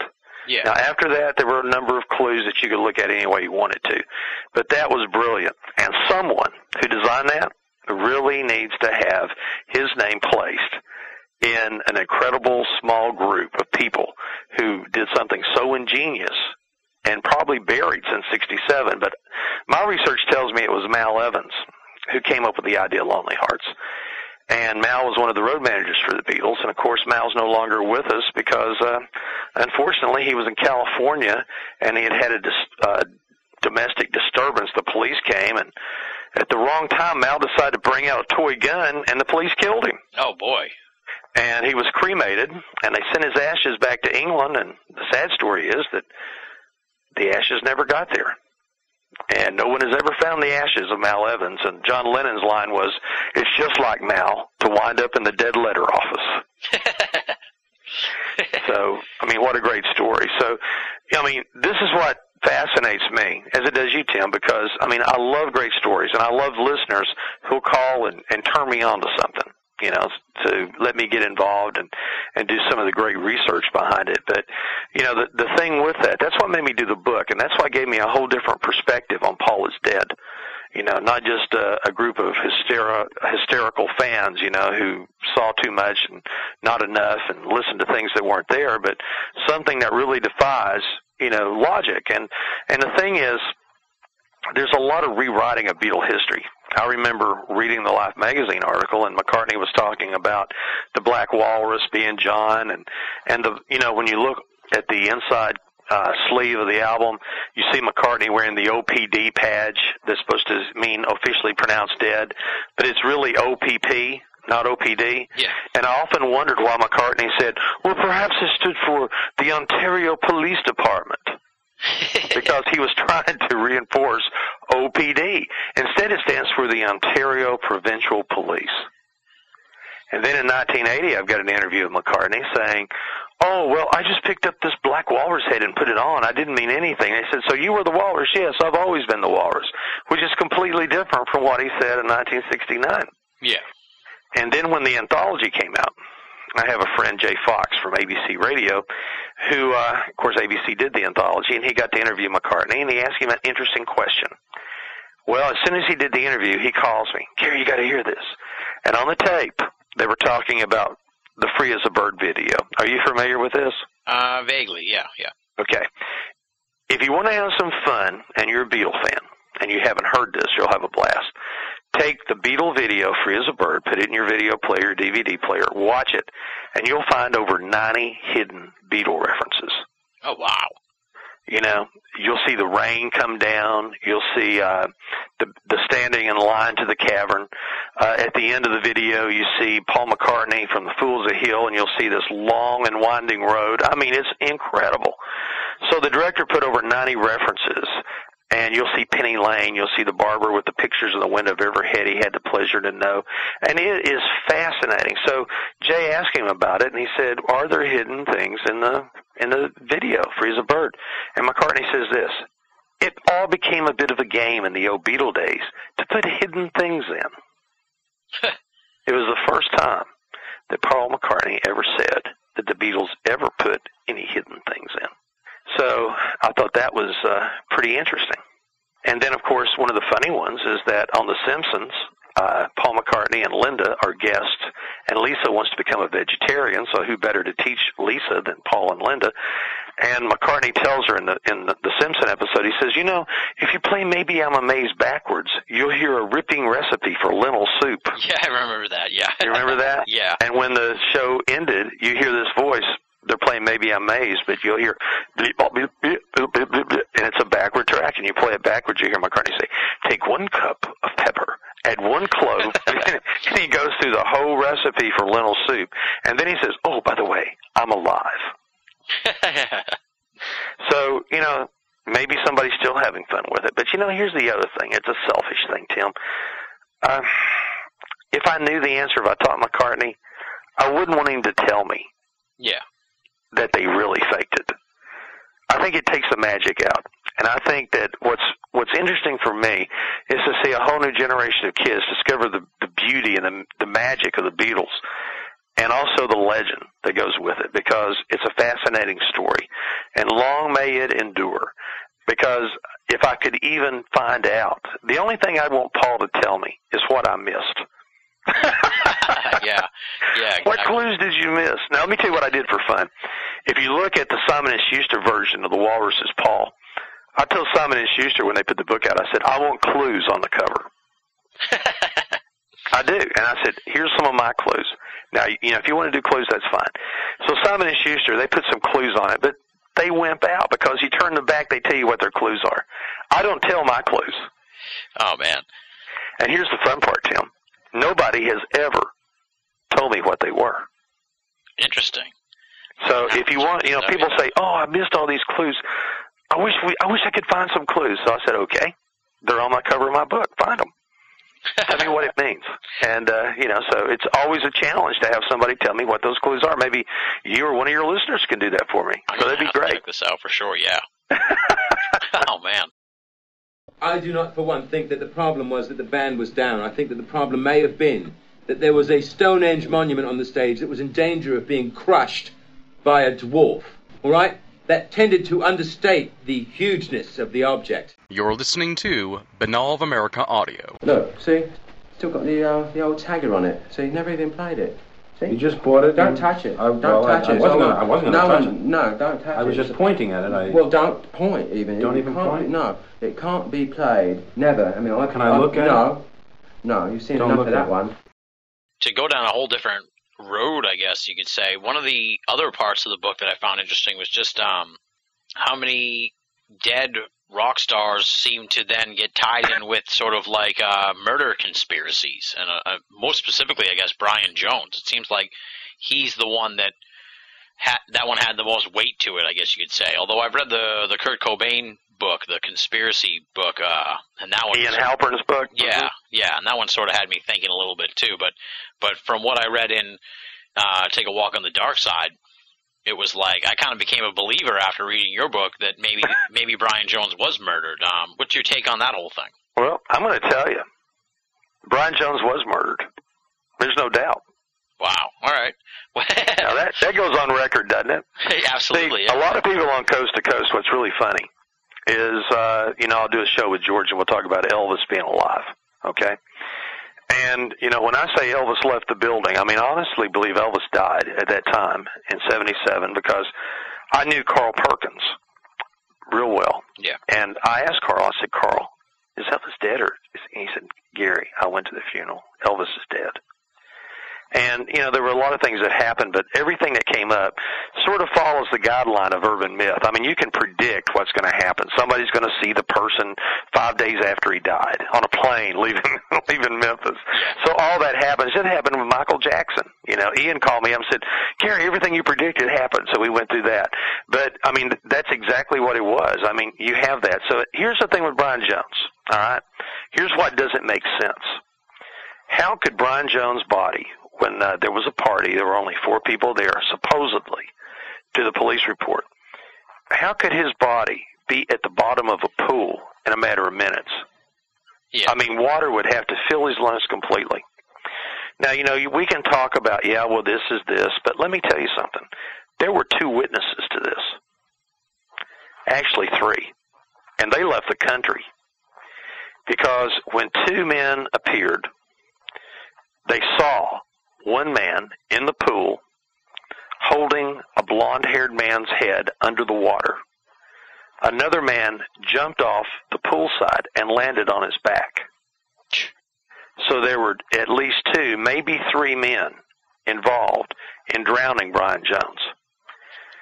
And here's where the story gets even more complex because Jones, you know, he had death by misadventure, which means that he could have committed suicide, that he had asthma, whatever, you know. But the bottom line was to be considered by the medical examiner in England to have died from suicide, they couldn't bury him in the churchyard with his family, so they had to bury him in a public cemetery. Yeah.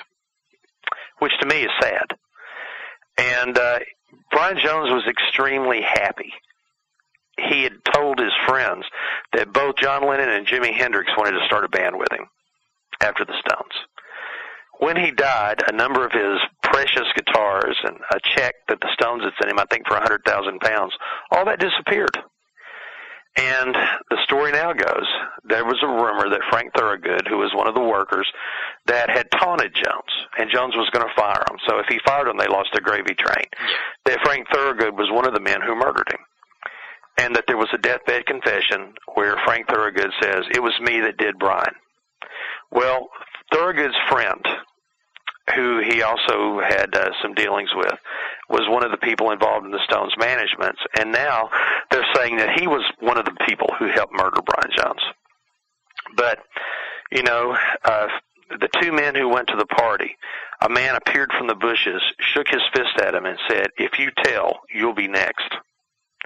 So the question is, in Great Britain, are they going to do a thorough investigation and find out who these other men were?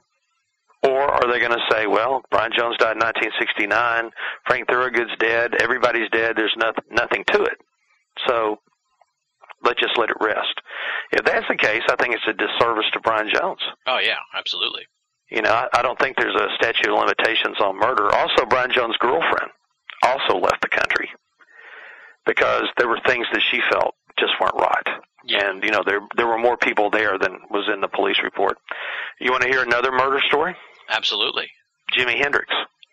Okay, yeah, because I heard that guy on Coast to Coast a few uh, back in With Ian? September. Yeah, back in September. Actually, I was looking at the. I actually listened to the the clip of him on Coast to Coast maybe half hour before I called you, so I could be Oh, refreshed. on great. So, okay, so you're ready. Yeah, I'm ready. What's uh, what, what's your take Well, here's the thing I never understood. Okay, do you know? And maybe this guy brought it up.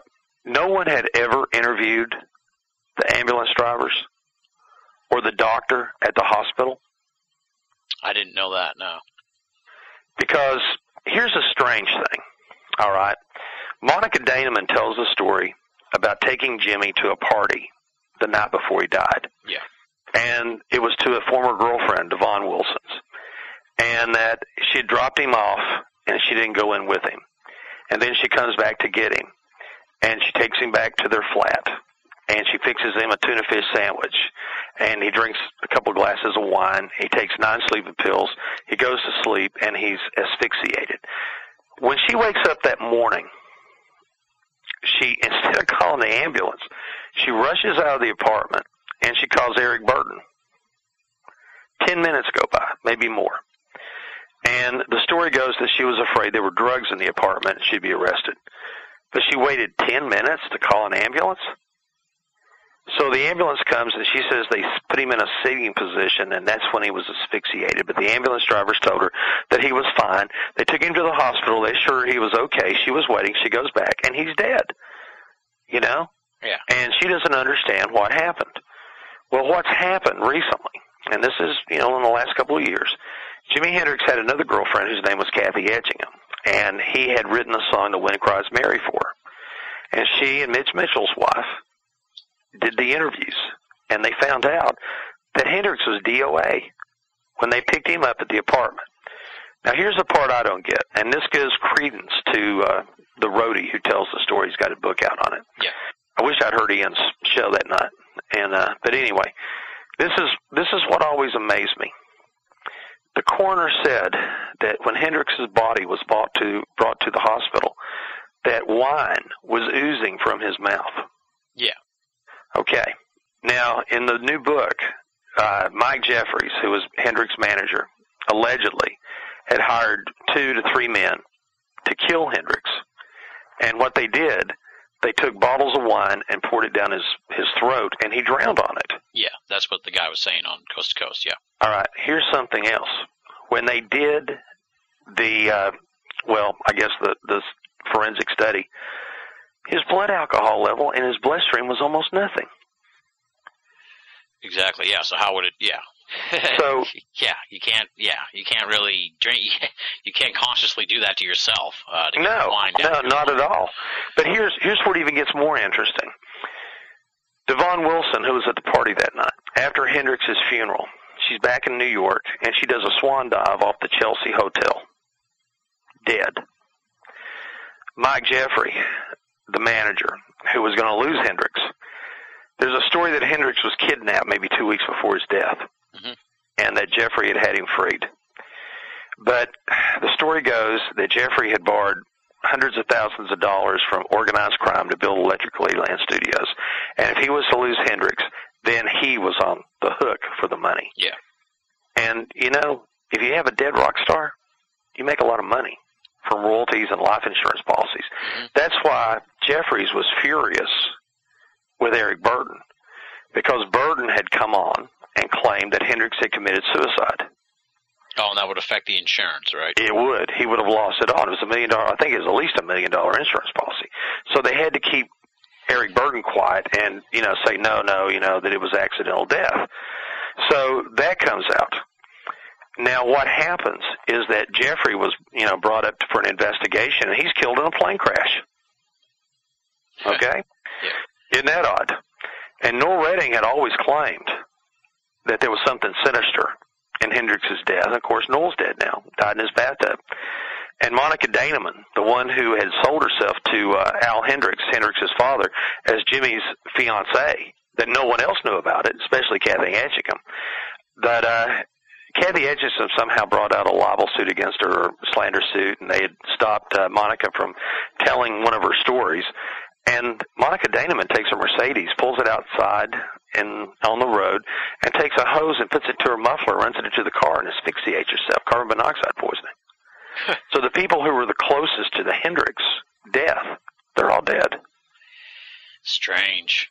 Well, what about the uh, the Kurt Cobain one? Have you looked at that one? Because that's a little fresher. I, I think that uh, you know it's even more mysterious in the sense that we're living in such a 24 hour news cycle that I'm surprised it never really had the legs that you'd think it would. You know what I mean? Well, did do you know Ian Halpern? I, I've read the book. Okay. I'm familiar with that. I'm familiar with some of his other stuff. Well, Ian and I did a show together, uh, Ian Halpern, and you know he was talking about the Kurt Cobain conspiracy, and he had told me two years ago. He said, Gary, there will be a reopening of his death. Hadn't happened. Yeah. He makes a number of uh, of pretty good statements that you know. Uh, I guess what I could say they may be rather political based. That he you know, there's been a lot of pressure for him, for people not to follow up on it. But, you know, here's basically the idea. You know, when when Kurt Cobain commits suicide, he gets a shotgun, he loads it. You know, I mean, if you're going to shoot yourself with a shotgun, you really probably don't need to put three shells in it. Yeah. And, you know, he takes the shotgun, he gives himself an overdose of heroin that'll kill him within seconds. Yet after he takes the heroin, he shoots himself in the face with a shotgun. But what's odd is there's no fingerprints on the shotgun. You know, dead men can't wipe their fingerprints off. Exactly. Yeah. Now, they could be distorted when the shotgun moves. I mean, I'm not saying any way. I'm just bringing up some of the points that Ian makes and, hmm. and some of the other stories with it. I've also heard that Kurt Cobain had a credit card that was taken. Well, the credit card was used on the day he died until they found his body, so he'd been dead for a couple of days.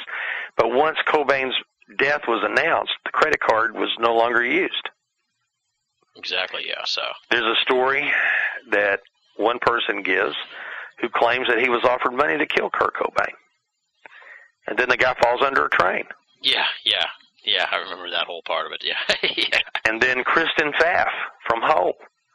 You know, uh, she felt terrible about uh, Kurt Cobain's death. She goes to Seattle to uh, get her equipment with her boyfriend, and uh, she stays in while her boyfriend goes out. She takes a bath. She had been on heroin, but she'd been clean. She'd gone to rehab, and her boyfriend finds her dead of a heroin overdose the next morning. So there's a number of strange deaths in Seattle, and a storyline that goes with it. So, you know, I think the thing with Cobain is that the medical examiner says that he has actually had people who survived much larger heroin overdoses. And, you know, so until they get something a little bit more concrete and someone who they can, can blame it on, and I mean, Ian makes a pretty good case for a number of things. I mean, basically, what's wrong with opening up? We live in a country, we dug up Zachary Taylor, Yeah. all right, Exactly. Yeah. who died in 1850, to find out if he had been poisoned by arsenic by Henry Clay, another another great American, and so they actually, you know, many years later, from 1850, when was this in the 1990s, I believe. You know, they dig up Zachary Taylor, they take a sample of his hair, and they find traces of arsenic, but they said that not enough to have killed him, and it was probably present in the medicine they used at the time. So it cleared Henry Clay's name. But you know, when I think of Zachary Taylor, how long will it be before somebody gets on the Kurt Cobain kick and they go in a little bit more? Because, I mean, right now it's something we're fascinated with. Listen, you remember the show I did with the Big Bopper junior Mhm. When he had his father's body gone through the autopsy to find out if his father was killed instantly in the plane? Because the Bopper's body was found 40 feet in front of the plane. His son was terrified that his father had survived the initial impact and was crawling for help, and he died in intense pain. Yeah. So he hires Dr. Bass from the body farm in Knoxville, Tennessee, pretty close to me, and they do an autopsy, and they find out that the Big Bopper died immediately. Well, this is from 1959. And I guess one of the strangest stories was that Jay, the uh, Big Bopper Jr., had um, opened his father's coffin and wanted to see him because he was born three months after his father died. Yeah. You know, to me, I don't think I could do that. But you know, I know that's some form of closure or whatever with it. And then the strange thing was, Jay asked me, he says, "Hey Gary, uh, what do you think we could do with the coffin?" I said, "The coffin." Yeah. He goes, "Yeah." He said, "You know, maybe I can donate it to a, you know, some sort of museum." Eee. So my friend Peggy Sue Gerron, who Buddy Holly's Peggy Sue, calls me and says she saw it on eBay. You know, oh man. they had removed all the, uh, the you know, the the cloth, and it was just the physical metal thing, you know, the the the box. And I don't know what's happened to it. I think maybe it is in some uh, museum, you know, some mortuary museum somewhere. But you know, that's just that's just the story. I mean, you got Cobain, you've got this. I mean, rock and roll. We've had a number of mysterious deaths, and when Bobby Fuller, who did I Fought the Law and the Law won, one of the Buddy Holly curse guys, when he borrows his mother's car to go out at one o'clock in the morning, and he told her he'd be back, and he didn't come back, and that later that night she hears the car pull in and the car cut off, but 15, 20 minutes go by, there's no Bobby. She goes down to the car. Her son is laying stretched out in the front of the car. He'd been badly beaten and bruised, his chest, his face. I think his left index finger was broken. He was doused in gasoline, and there was gasoline down his throat. Yeah.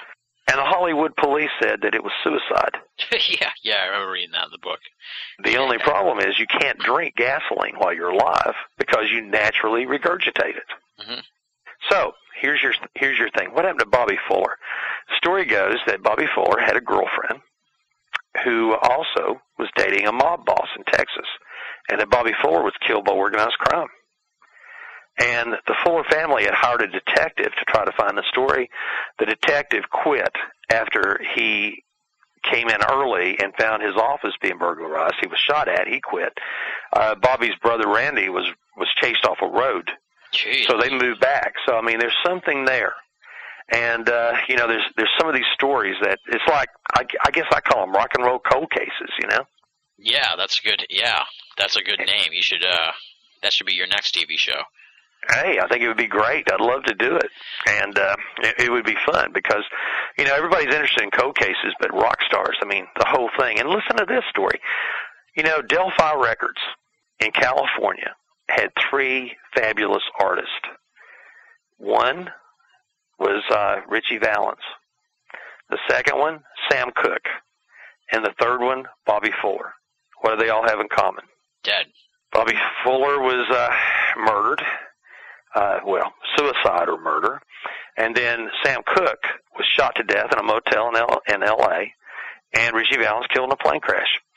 The FBI actually investigated Bill Keane, the guy who owned Del-Fi, because there were rumors that he had million dollar life insurance policies on his artist. So that goes back into the idea of Hendrix's death. You know, uh, sometimes rock stars make more money dead than they do alive. Yeah, look at Michael Jackson. Yeah, he just signed a great album. I mean, great deal with Sony, didn't he? Yeah, yeah, like the great biggest deal ever for music. Yeah, and all he had to do was die to do that. And look at Graceland. Look how much more money Graceland's made now that Elvis is dead. Now, speaking of cold cases and and and these strange, mysterious deaths, I, I wanted to ask you about the Jim Morrison death because you, you have a lot of stuff in the book that I'd never even heard of. Specifically, uh, this thing about uh, the coffin or the grave being too small for his body, probably, and this thing about um, him befriending, like I guess you'd almost say like a look-alike or someone who looked just like him, and that there was a possibility that they were just mistaken, and that it might that it might have been this other guy. Or Oh my gosh! I mean, first of all, I'll tell you that uh, a lot of this I received from an interview I did with someone very close to Jim Morrison, his former brother-in-law. Mhm. And you know, the idea was that when you read "No One Here Gets Out Alive," it actually ends kind of open-ended. Yeah. And when uh, Sugerman interviews uh, Pamela Courson, he asks her, he says, "Is Jim alive?" And she has this strange answer. She says, Well, if Jim were alive, he would have called me. Which is yeah, which doesn't necessarily. Isn't that strange? yeah, yeah. So, you know, and, and there's more to this because, you know, I never stop researching. I'm always fascinated with it. But, you know, uh, according to Alan, Jim had a friend whose name was Dietmar. He was a German uh, musician, looked very much like Morrison. He, uh, Alan told me he saw a photograph and he couldn't believe how similar they were. So he's saying what would have happened. He doesn't necessarily believe it, but he said, you know, what if this guy had actually died and Morrison had his way out? Because Morrison had told the other doors that he could see himself dropping out of the music business and becoming a, a, a businessman and putting on a three-piece suit. And also did an interesting interesting show with Robbie and Ray on Coast to Coast, if you remember that one Oh yeah, yeah. and which is kind of odd, I have to tell you, because I don't know if Ray remembers this, but we did a segment on Jim Morrison being alive or dead on VH1 Confidential, and in this video, Ray says on December, on uh, July eighth, two thousand one. I'm going to be at Pere Lachaise with Doors fans around the world, and I'm going to say, "Open the box, open the box." I've got it on video. Yeah. But on Coast to Coast, Ray says, "No, no, Jim's not dead. That's disgusting. I don't even think about it." Why would he change his mind like that? Ray is the one who stood on his grave and said the grave is too short to be Morrison's. So did Densmore. Now, my own personal belief is I think Jim Morrison is dead and he's buried at Pere Lachaise. But I also think if anybody could have faked his death, it would be Morrison, who had an IQ reportedly over 150. Yeah, exactly. He was in all that legal trouble too, out in Florida and everything. Yeah, I mean there were issues. Listen, when he was put on trial in Florida, from in Miami, he left the country before the sentencing. His attorney was convinced that if Jim Morrison were put in federal prison, Morrison would be dead. Now think of this. Who were the leaders of the counterculture?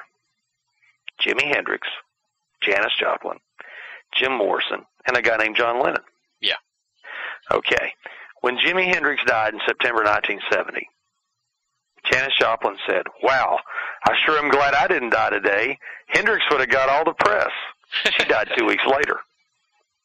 She was dead two weeks later. When Morrison was in Florida and he heard of uh, Hendrix and Joplin's death, who he knew, he said, Well, you're drinking with number three. And when he died in Paris, you know, it's it's odd. Um, when Morrison's body was found, he was in a bathtub with his back against the faucets. I don't know of very many people who take a bath with their back against the faucets, Yeah, exactly. Yeah. which may mean that he was placed there. Now, there's a new book that claims that Morrison had died at a club in Paris in a bathroom stall that he was given an overdose of heroin. But we're also told that Morrison didn't like heroin. He liked cocaine, but not heroin.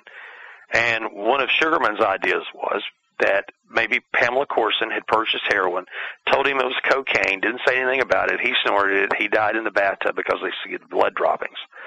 But if he had died in that in the Electric Circus, I think the club in Paris, the two men who sold him the drugs took his body back to the uh, hotel and put him there in the the apartment. And that means that Pamela Courson, if that were true, Pamela Courson wasn't with him that night. So her story's wrong. But here's the odd part. This is new. When um, the Undertaker was called, the mortuary, somehow or another they were closed. So they took a body bag and they stuffed Morrison's bag body in the bag and they filled it with dry ice, zipped him up, and Pamela Courson slept next to the body for two nights. Oh, yikes. Yeah, that's what I was thinking. Now here's the issue. They had to make the medical examiner in Paris believe that Morrison had died of natural causes. Because if they had found the drugs in his system, the next thing would be somebody would have to be arrested. Yeah. And who would that be? That would be Pamela Courson. And the person who provided the heroin. I think they may have called him the Count. But what's interesting, some stuff I've just found out, is they believe that the source of the heroin that killed Joplin may have been used in Morrison's death. You know? Whoa, that's So, I mean, that's kind of odd because when Janis Joplin died, there were like, I forget how many people, maybe 12, 14 people had died of a heroin overdose from the same batch of heroin because it was so pure yeah. That they use too much. So, if that's true, when uh, Ray Manzarek asked Bill Siddons, the Doors manager, to go to Paris, the last thing he said to Bill was, he said, and Bill, make sure, which meant make sure that Morrison is in that coffin. Yeah. Well, when Siddons got there, it was a simple wood veneer coffin with its lid screwed in place. The only person who saw the body was uh, Marianne Faithfull, the story goes, who uh, boyfriend may have sold the heroin, and they had to leave Paris quickly, and Pamela Courson, who couldn't stand to look at the body because it was all bruised and blue. And supposedly the story goes the corpse was buried in a navy blue suit. So the odd thing is that when they buried him at Père Lachaise, and he had been to Père Lachaise only a few days before his death, and he said, you know, I, I, I consider myself a poet. This would be a great resting place because, you know, there's a number of famous poets buried here. This would be where I would choose. Yeah. So the French government was told that the man who had died to be buried at Père Lachaise was James Douglas Morrison, and he was a poet. He wasn't a rock star. They didn't say that. Hmm. so when they buried him, I think there were only eight people at the funeral. But Pamela Courson leased the grave, which expired in 2001. Now I can tell you, I don't know if you've been to Père Lachaise. Oh yeah, I've been or- there. All right. When was the first time you were there? You remember? It was the year 2000, actually. Okay. Did they have the graffiti on the tombstones when you walked in? Uh, not so much. I think I'd seen the Oliver Stone movie and expected more, and then when I got there, it was sort of le- it was less. Well, let me tell you why. When I went, it was in the 90s, first time I was there. Yeah. And when you walked into Père Lachaise, you could see Jim with an arrow. Jim, and the eye became an arrow pointing another direction. The closer you got, you had a number of uh, lyrics from the Doors songs that were on the, the tombs. Yeah. And finally, you found the grave. So the Morrison family, uh, the French were decided, they were pretty well decided they were going to start the 2001 Jim Morrison World Tour and dig him up and send him back to L.A. Yeah. Because there were so many things going on in the cemetery. When the wall came down, a bunch of Eastern Europeans came over. They had a big party at the graveside of Jim Morrison, uh, set a car on fire. It was a disaster. So the French, you know, they could never understand why Jim Morrison's grave is one of the top five attractions in Paris. Yeah. Yeah. The Eiffel Tower, Jim Morrison, and when you go to the cemetery, you say Jim, pointing toward Morrison's grave. But Frederick Chopin is buried there. You never see a, an arrow that says Fred pointing that way. Yeah. You know, it only goes to Jim. So, you know, the French were going to dig him up, send him back. And then when they got close, the Morrison family agreed to clear all the graffiti and pay to have that done. There's security by his grave. When you were there, you probably saw an officer on duty. Yeah, there was. Yep. And there was probably a security gate. A uh, little, you know, now if you go by, there's like a little metal security fence around his grave. But first time I went, you could just walk up, and every time you go there, you're going to find a group of people standing around his grave. Oh yeah. But uh, I mean, it, it's so highly thought of, and there's a security device there, and I mean, the whole thing is it, it's fascinating. Uh, the last time I was there was a couple of years ago, and Robbie and Ray were going to be there. I missed them by a day because there was going to be a, a Doors concert in Paris. Now that would have been something to have attended on the anniversary of Morrison's death in July, but you know, sometimes time is out of joint, as Hamlet says, you know, and I missed it. But uh, just the whole idea that the grave was there, they were going to dig it up, they were going to look into the grave and see who was there.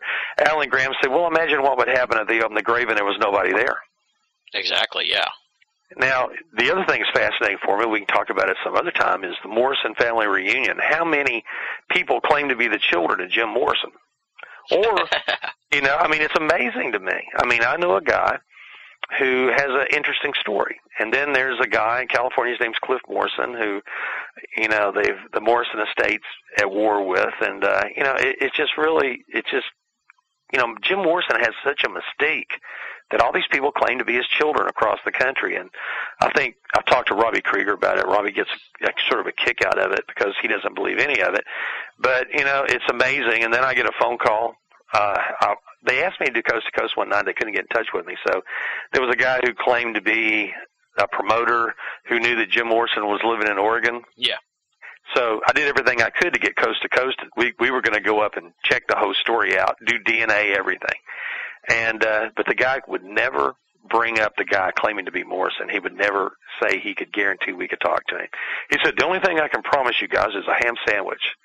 I don't know about you, but driving, but flying to Oregon for a ham sandwich does not appeal to me at all. yeah. Yeah. You know, there may be a bunch of ham there, but it might.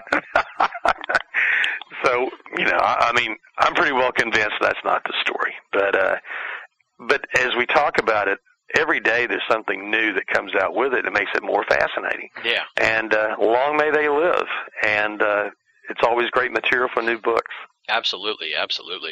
I want to give a hat tip to Jeff Ritzman of Paratopia, the podcast, who uh, asked me to pursue this line of questioning regarding Jim Morrison. So wanted to make sure I gave him credit for that. All right, now I got some quick ones here, just quick ones. Uh, you don't have to spend a long time on these. Okay. Um, we have a guy on my forum, uh, the usofe.com is the forum, the official Binnall of America forum. He's a drummer, and he's been one of the guys that's been requesting you for a while. So I figured I'd give Cool. him a, a sweet reward here and let him know that I was interviewing you. And uh, so the guy, his name is Theorist. That's his thing, and he's a drummer. You know, it's the old adage: you give him a foot, they take a mile. So he sent me a few questions here, Okay. and uh, some of them I think you probably can have, uh, you know, a short answer, and then other ones you might want to extrapolate. But uh, the first one is, who is the most famous rock musician you ever met in person, and what was he slash she like? Wow, my gosh. Uh, man, I've met a lot of really interesting people. Um, I have a friend who's a drummer there at Clapton who did a session in Nashville, so Clapton was there. Uh, I've met a number of, of great performers. It, it's just really hard to sit there and say who's the most famous because most of these guys are more classic oriented. Uh, and I have a lot of people that I- that I really admire. Like uh, I don't know if you remember Delaney and Bonnie, but Bonnie Bramlett, I think, is a great voice. She and Joplin of the of the '60s, and uh, I'm working on a screenplay with her. So I'm going to have to listen to. I'm going to have to think about that because uh, I know. Well, Robbie Krieger, I guess you'd say he may be pretty well known from the Doors, and uh, the list goes on and on. I have Yeah, to think that's a tough about it, but yeah, it's good. I mean, uh, I get to meet a lot of people. I get to talk to a lot of people, and uh, I know a lot of people who are in major bands with a number of great artists. And most people I meet, you know, whether it's uh, in a lot of the great rock stars that I've that I've got to talk to or or, or have something to do with. The one thing I have to tell you is everybody is pretty normal because everybody has the same thoughts, the same fears. They have kids. They, they want their kids to grow up in a safe world. They want them to be uh, educated. They want them to be uh, happy. And everybody worries about, you know, what do I have? And, you know, a lot of things, you know, you'd, you'd be surprised. There's a lot of things that go along with it. So I've met some pretty famous rock stars and some people in country music and, and everything else. My attorney uh, handles a lot of uh, interesting people too that we get together with. But you know, it's it's been fun. So I, I couldn't say who is more famous than anyone else. I'm usually I'm a guitar player. I like guitar players. So he likes drummers. I have to. Uh, Jamie Oldaker, I guess, is probably the most famous drummer I know. He played with Clapton and Ace Frehley and all that, and a number of bands. Even the Tractors. He's a great drummer. All right, there you go. That's that was probably the toughest one. toughest Yeah, probably was. He put out there. Um, do you know of any interesting trivia about the rock band Rush? Oh my gosh, Rush got in a little trouble. Someone was trying to say that you know Rush was uh, some sort of satanic symbols that were used, which is not true. Neil Peart had always said, "Look, we don't do this, and this none of this is true." So they were sort of brought into it. Uh, you know, Rush. Probably the strangest thing about Rush is why in the heck are they not in the Rock and Roll Hall of Fame? Yeah, yeah, that's You know, I mean, come on. I mean, there's not been anything goes along with it. Neil Peart is a brilliant lyricist. Geddy Lee and Alex, I mean, they're fabulous musicians, and I mean, I love their stuff. I grew up with them. I, I've seen them perform several times, and uh, even though their name was sort of darkened because of you know, and when we talk about darkened, you know, one thing it it reminds me of the Salem witch trials, where you had these visionary girls who could use spectral evidence against people. They could see the yellow bird, nobody else saw it, but everybody condemned everybody else. So Rush sort of fits into the yellow bird phenomena, you know, with the visionary girls, but not anything dark against the band. I guess the only thing I ha- I think we need to start a movement to have Rush in the Rock and Roll Hall of Fame, though. I'll join up with that. Yeah. Uh, good. Speaking to uh, what you're saying there, I love the part of the book where you mentioned uh, I had never heard of this band Wasp that was accused of having, Blackie Lawless, yeah. yeah, that was accused of that their name supposedly had some kind of satanic ring, and his response was, "No, it stands for We Are Sexual Perverts." Yeah. it's like Paul Stanley saying that when Kiss came out and the idea was it was kids in Satan's service or knights in Satan's service, Paul Stanley said, no, it stands for kids in Sunday school. yeah, exactly. So, you know, sometimes there's double meanings to everything. And ACDC, you know, they got a they got a bad rap too. I mean, Rush came out lucky because ACDC was supposed to stand for Antichrist, Devil's Child, or After Christ, the Devil Comes, and then the lightning bolt's supposed to be a satanic S. I haven't seen the satanic alphabet. I have no idea Yeah. what it looks like. But it actually came from their sister sewing machine, ACDC, you know, so it's probably anticlimactic. Yeah, but it's still, I, yeah, I like that part of the story too. Yeah, and I, I think you touched on this a little bit, but uh, where is the plane being stored that Buddy Holly, Ritchie Valens, and the Big Bopper died in? Who has it? Jerry Dwyer has it. And uh, Dwyer's Flying Service is the company that leased the plane. And the story goes originally. Now, you know, we live in a country where strange things happen. If you remember Bonnie and Clyde, when they were gunned down, you know, by the FBI, people went around the car and picked up pieces of broken windshield glass and was dipping it in their blood for souvenirs. And one guy even took out a knife to cut off Clyde Barrow's ear before he was stopped. Oh my God! So after the plane crash, there was a rumor that the plane was going to be chopped up in little bitty pieces to make keychains out of, Jesus. which to me would be the same thing, you know. But obviously that was another story that wasn't true. And then the story went that the plane was secretly buried. And now we find out that's not true.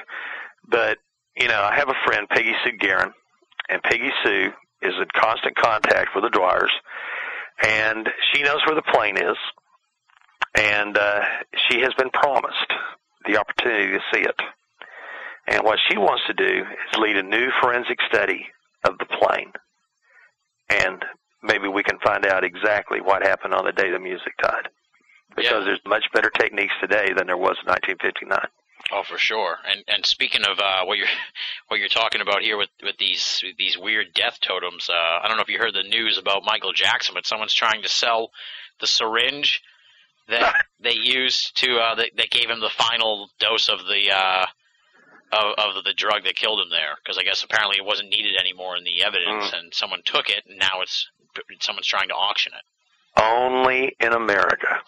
um, I will tell you this. I mean, you want to get into these strange, strange stories. I got a phone call uh, when I was, oh, I was at some town. I was going to a Beatle convention. I was just going to hang out and look at for mem- uh, memorabilia, and I got a call from a, a person who was brokering the Mark David Chapman album cover, Double Fantasy, that Lennon had signed, uh, you know, a few hours before his death. And the album cover came with forensic powder. It came with a letter of authenticity from the police chief in New York thanking the person for turning the album in as evidence. And uh, the guy wanted to sell it, and it was over two hundred, two hundred fifty thousand dollars is what he wanted for it. But you know, for me, it almost made me sort of gave me a sick feeling in my stomach. Yeah. I mean, I, I couldn't even think about even touching that album or even looking at it. So I can imagine I'd have the same feeling with the Michael Jackson syringe Yeah, yeah, that's just even. or the Big Bopper's coffin. You know. yeah, exactly. Um, all right, we're almost at the end of his questions now. What about uh, Wood, the Woodstock Festival? Do you have any interesting trivia related to that? Well, it's kind of funny. Um, I know Leo Lyons, and now here's other people popping in my mind from 10 years after. I don't know if you remember them with Alvin Lee, but if you watch the movie Woodstock, uh, probably one of the greatest songs recorded in that movie was the song I'm Going Home by Alvin Lee. And Leo was telling me that when they landed at Woodstock, well, first of all, he told me that he probably made 500 pounds off the whole thing, playing uh, the movie, the records, everything. So they were all sort of ripped off. But he told me that he rode in the helicopter with Hendrix, and that when they landed at Woodstock, Pete Townshend comes running up to him, and he says, "Don't eat anything. Don't drink anything." He said, "They have acid and everything. Don't touch anything." And he said they went on stage to play right after the rain. And he said when they were on stage, one of the reasons they were playing so fast was they were watching the cables arc with electricity. He thought, "Oh my God, we're going to be fried at any moment up here." And uh, one of the big questions was at the end of their performance, somebody lays a watermelon up on the stage, and uh, Alvin Lee takes it, puts it on his shoulder, and walks off with it. But he assured me they didn't eat it. They remembered what Pete Townshend said.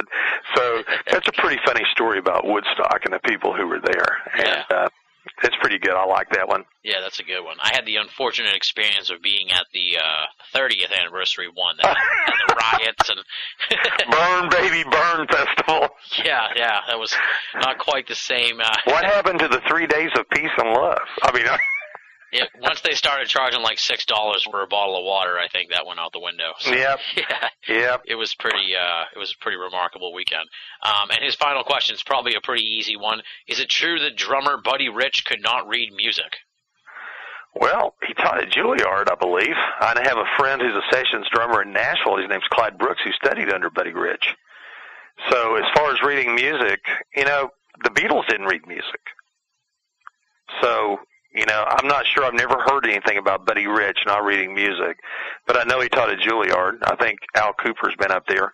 But uh, if he didn't, he taught by feel because uh, he he had lessons that he taught in, in drumming. It it would be hard for me to believe he'd teach at Juilliard without being able Yeah. to, because most sessions drummers, you know, they can write out charts. And uh, you know they don't even play instruments, but they can do the charts. And uh, I would think that would be hard. Now I may be wrong, but you know I, I would find it hard to believe that uh, he wouldn't be able to to do that.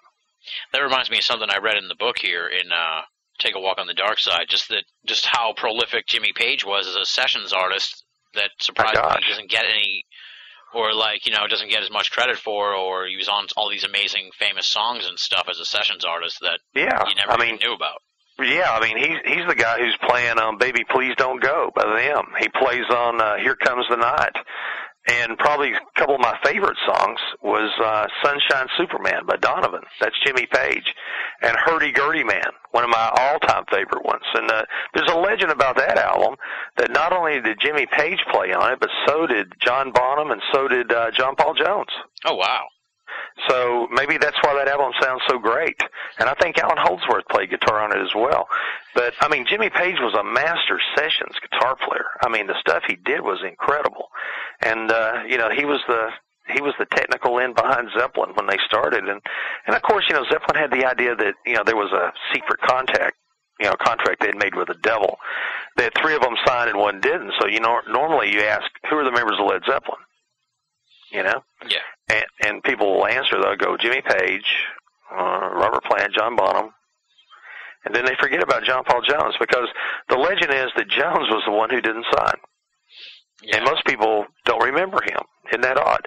But you know, just as as the thing goes, I mean, that band knocked the Beatles out of number one in '69, and they were people that no one had heard of. 18 year old Jimmy, uh, wait, sorry, 18 year old Robert Plant, 18 year old John Bonham, uh, the great sessions player Jimmy Page, who had been with the Yardbirds, and then a. Uh, a studio musician, John Paul Jones, and they come out of nowhere and take the top of the charts. So maybe Robert Johnson did have something at that crossroads. Maybe, maybe. I'm always reminded of uh, one of my favorite guitarists from back then that you just don't hear much about is uh, Mike Oh, Bloomfield. Bloomfield. hmm Oh yeah, some of that stuff he did with Dylan was just unreal. Yeah, it's, it's kind of funny because when they came in to do uh, Like a Rolling Stone, Al Kooper was there to play guitar. Oh yeah, I'm thinking of that. Yeah, I'm thinking of that story. Yeah, I've heard him tell that story. Yeah. where he talks about, oh man, I, after I heard Bloomfield, I knew he wasn't playing. And he said, yeah, I can play organ. And he said, thank God somebody turned the B3 on because I didn't even know how to turn it on. He said, if you listen, you can hear I'm just a little bit behind the guitar as I'm watching the chords, you know, as I'm playing. Yeah. So it is a great story that Kooper was on it, and so was Bloomfield. And of course, gets for guitar players. If it wasn't for Mike Bloomfield and early Eric Clapton, Gibson Les Pauls wouldn't be as valuable as they are today. That's for sure. Yeah. Now you've teased us here that you're working on a new book, and uh, Mhm. this this one here I have, uh, "Take a Walk on the Dark Side." Rock and roll myths, legends, and curses came out uh, about six years ago, so you're overdue here for a book. I'm looking forward to seeing what you've come up with in the last few years. So, uh, you know, tease us a little bit about what's coming up for you and what you have in the pipeline. Well, I tell you, the reason it's been six years is because I decided to devote my time to television and film, which I have found out is a nightmare trying to get in because in Hollywood the answer is it's the longest no. Okay. I need to write a book on that. But I have collected some great stories and I will tease you because I'm going to have two stories in this new book that are the most terrifying stories that you'll ever hear in rock and roll. Really? I'm talking about exorcism, demonic possession. Wow. All right. That's, Does that get your interest? that does get my interest. Yeah. Well, we'll have to have you back for that for sure. I'd be glad to do that. And uh, as I said, uh, the website is rgarypatterson.com, and it'll be all linked up at the website, our website, so folks can find that. And the Walrus was Paul, definitely still available. What about Hellhounds on their trail? Is that still available, or has that sort of been, in, uh, you know, in, introduced into the other book? Well, it, it was introduced into the other book, but the problem is that Hellhounds on Their Trail is a cult classic, which means that you can find a copy for, I think right now it's going for 35 bucks, anywhere from 35 to 140 dollars a copy. And I have no plans on putting it back out. Okay. If I do, I might put it in Kindle or something like that. But um, you know, take a walk on the dark side side's the way to go. You get everything in Hellhounds. You don't have to pay the high, ridiculous price. But if you want a collectible, you know, I guess you can find one. But go. it, it's been fun. And folks can pick up those books through Amazon, Barnes and Noble, all all places that you can find books. Uh, Yes, all easy. all fine bookstores. Absolutely. And if you can't find the book at your bookstore, then obviously it's not a fine bookstore. That's great. I love that. um, I can't thank you enough, Gary, for coming on the show and, and giving us the extra time here and, and covering so much stuff. I really had a lot of fun talking to you, and and um, it was just a blast. I'm already looking forward to our next conversation, and I can see why you've just made so many appearances on Coast to Coast and, and other radio shows because it's just an, really a pleasure talking to you and sitting back and listening to these stories. So once again, thank you so much. I'm already looking forward to having you back on the show. Well, thank you, Tim. I'm looking forward to it as well, and uh, I've enjoyed the opportunity, and I hope your listeners enjoy as well. That does it for this week's edition of BOA Audio Season 5. Big, big, super huge thanks to R. Gary Patterson. I love the conversation this week. It is definitely not the last time you'll be hearing from RGP on BOA. Check out his books, The Walrus Was Paul, and Take a Walk on the Dark Side Rock and Roll Myths, Legends, and Curses. And be sure to stop over at his website, www.rgarypatterson.com. Moving right along now, it's time for BOA Audio listener feedback, and we've got a couple of emails one short, one long, one mean, one nice. So let's open up the mailbag. The first one comes from no name listed, no hometown listed. Uh, I could extrapolate, I suppose, the name from the email address, but even that is a bunch of gobbledygook. Here's what this person has to say I'm sorry, but your voice is a turnoff. A new host is needed. That's it. What a depressing email to receive. I wrote this guy back and sort of said, hey, you know, we do have a raw recording style. Maybe that has something to do with it, or maybe it's just my voice. I don't know. And of course, the dude or the woman never wrote back, which is uh, par for the course with the haters. Once you respond to their email and they never actually get back to you. If your problem sir or madam, is with my voice, uh, I suggest you go listen to another program.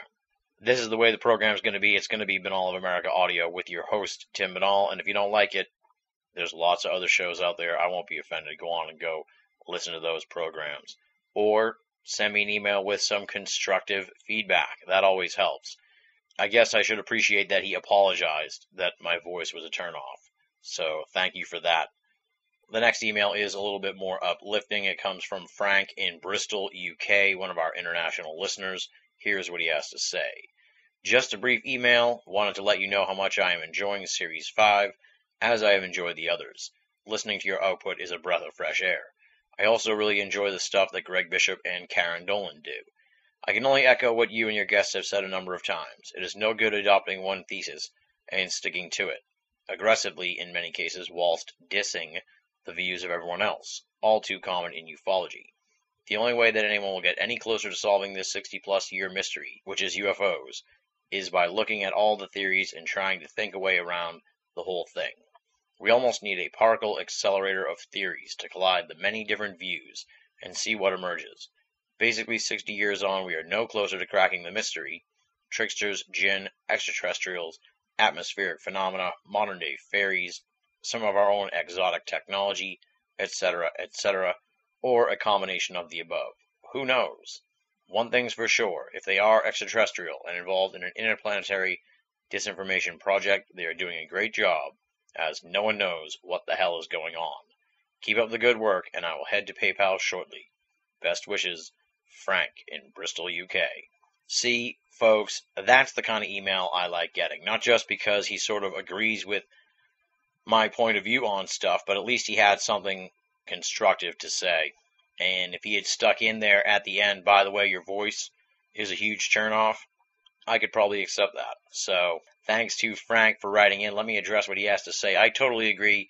I think that there is some kind of unified paranormal theory out there that will tie this all together at some point. And really, the world of ufology has dropped the ball in a big way because I'm stunned that it's taken 60 years and we still really don't know anything more about UFOs than we did back in the Roswell days, back when this whole thing sort of first started. So I'm down on ufology in that way, but I still salute the legends who have built up this field and still respect, obviously, a lot of the research and feel like maybe we're on the cusp of something if we can start connecting all these dots together in the various esoteric realms.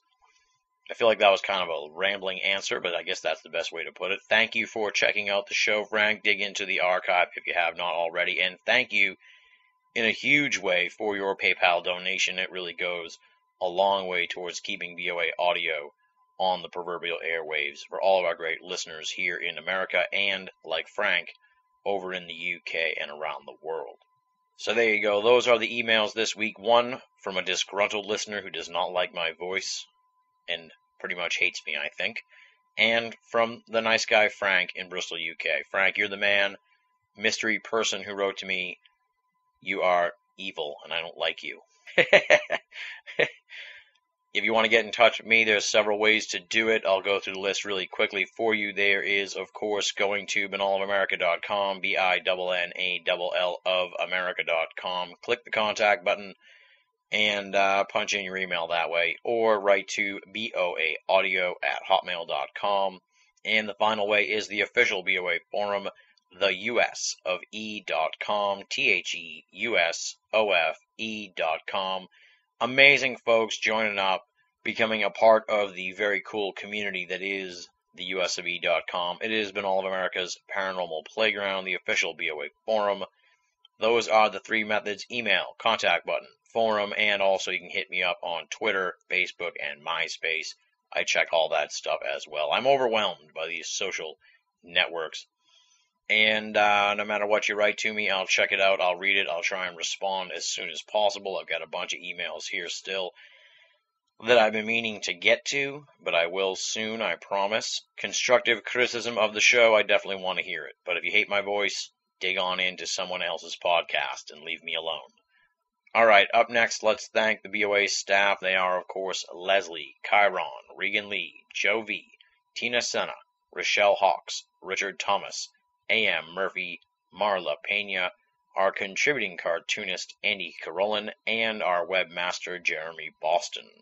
They've been sending me all kinds of stuff over the last week. We have a ton of columns in the pipeline to be posted at Binnall of America. I can't run through them right now. Folks want me to sort of tighten up the back end of the show. So just head on over to Binnall of America and check out the columns from the BOA staff. We say it all the time, but if you're not reading those columns, you're really only getting half the story. They cover a whole realm of other stuff that does not make it onto the BOA audio airwaves. So you definitely want to dig into their material as well. BinnallofAmerica.com, make it a part of your everyday search for esoteric news and opinion. We've reached the end of the line here on another edition of BOA Audio, and you know what that means. It's time for me to come at you with my handout and ask for a donation to Binnall of America and BOA Audio. I've already gotten a bunch of emails from folks asking about the P.O. box, so we're definitely going to get it set up as soon as possible, hopefully by the next time you hear my voice. But for those folks who don't mind the PayPal and can make a donation, just head on over to Binnall of America or the BOA Audio Archive page, click the PayPal button. They'll walk you through the whole process. It's really quite simple. You can use a credit card. You don't need a bank account online or anything like that. It's really, really easy. I make donations and purchases via PayPal all the time. Of course, no donation is too small, and all donations go towards Binnall of America and BOA Audio to help keep the website and the audio series up and running, freely available, and commercial free for all of our great readers and listeners the world over. Next week on the program, our guest is Linda Godfrey, author of Hunting the American Werewolf and The Beast of Bray Road. She's going to be joining us for a discussion on the bipedal canine cryptids phenomenon. And for those folks who aren't familiar with this whole thing, it's sort of like a werewolf meets Bigfoot uh, sightings that have been going on in the Midwest and subsequently really around the country. Linda Godfrey is the one who put this thing on the map a few years ago, and it has exploded over the last few years. For those folks who listen to our sister program, The Lost Cast, they know me and Jeremy Vaeni have sort of been joking around about the absurdity of these bipedal canine cryptids at the end of the program as I've been hyping future editions of BOA Audio.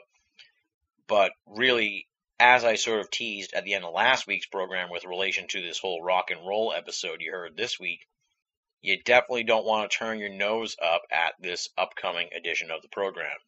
Because having read Hunting the American Werewolf, I was very surprised by the compelling evidence that's going on here with these bipedal canine cryptid sightings. There's a whole lot more to it than just misidentifications or the Hollywood version of werewolves. We're talking about a whole different thing here, so you definitely want to check it out.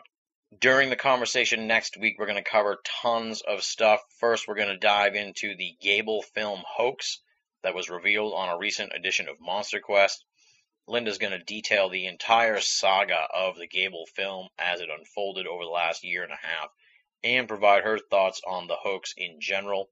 Then we're going to cover the bipedal canine cryptid phenomenon in depth from a variety of angles, including how Linda first began investigating the phenomenon, how the cryptozoological community responded to her research, the typical descriptions of the BCC, and how they differ from bears as well as the classic Hollywood werewolf descriptions.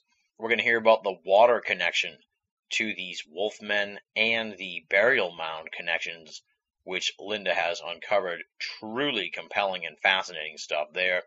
We'll talk about window zones. We'll talk about alternative theories to the bipedal canine cryptids and a whole bunch more. I'm just scratching the surface here. There's tons of material in this conversation. All in all, it really is a revealing look at a truly unique cryptid with, as I said, the researcher who really helped put it on the map, Linda Godfrey. It's a Be There or Be Squared edition of BOA Audio. Definitely one you're going to want to check out. Going down a whole different road here and a very creepy road, the bipedal canine cryptid road. That'll be coming at you next week on Binnall of America at BOA, of course. And on that note, we'll close the book here on another edition of BOA Audio. Once again, big, big, super huge thanks to R. Gary Patterson for coming on the show. Thanks to the listeners for writing in on this week's BOA Audio listener feedback. And most of all, thanks to the great BOA Audio listening audience. You guys are the best. I know it's been sort of rough and tumble here this season, especially as 2010 has begun and unfolded. And I want to just thank you all for your support and your patience with the program. We're going to keep trying to produce the best program we can for all of you. Compelling conversations with top notch esoteric researchers and stuff that you're really going to want to hear. And as you may have noticed here with this week's episode, we're going to have fun because that's really what this program is all about having fun in the world of esoterica. Let's not take it too seriously, but let's ask some interesting questions as well. That's what Binnall of America is all about. And I thank you, the listeners, for sticking with us all these years. Until next time, this is Tim Binnall, thanking you once again for listening and signing off.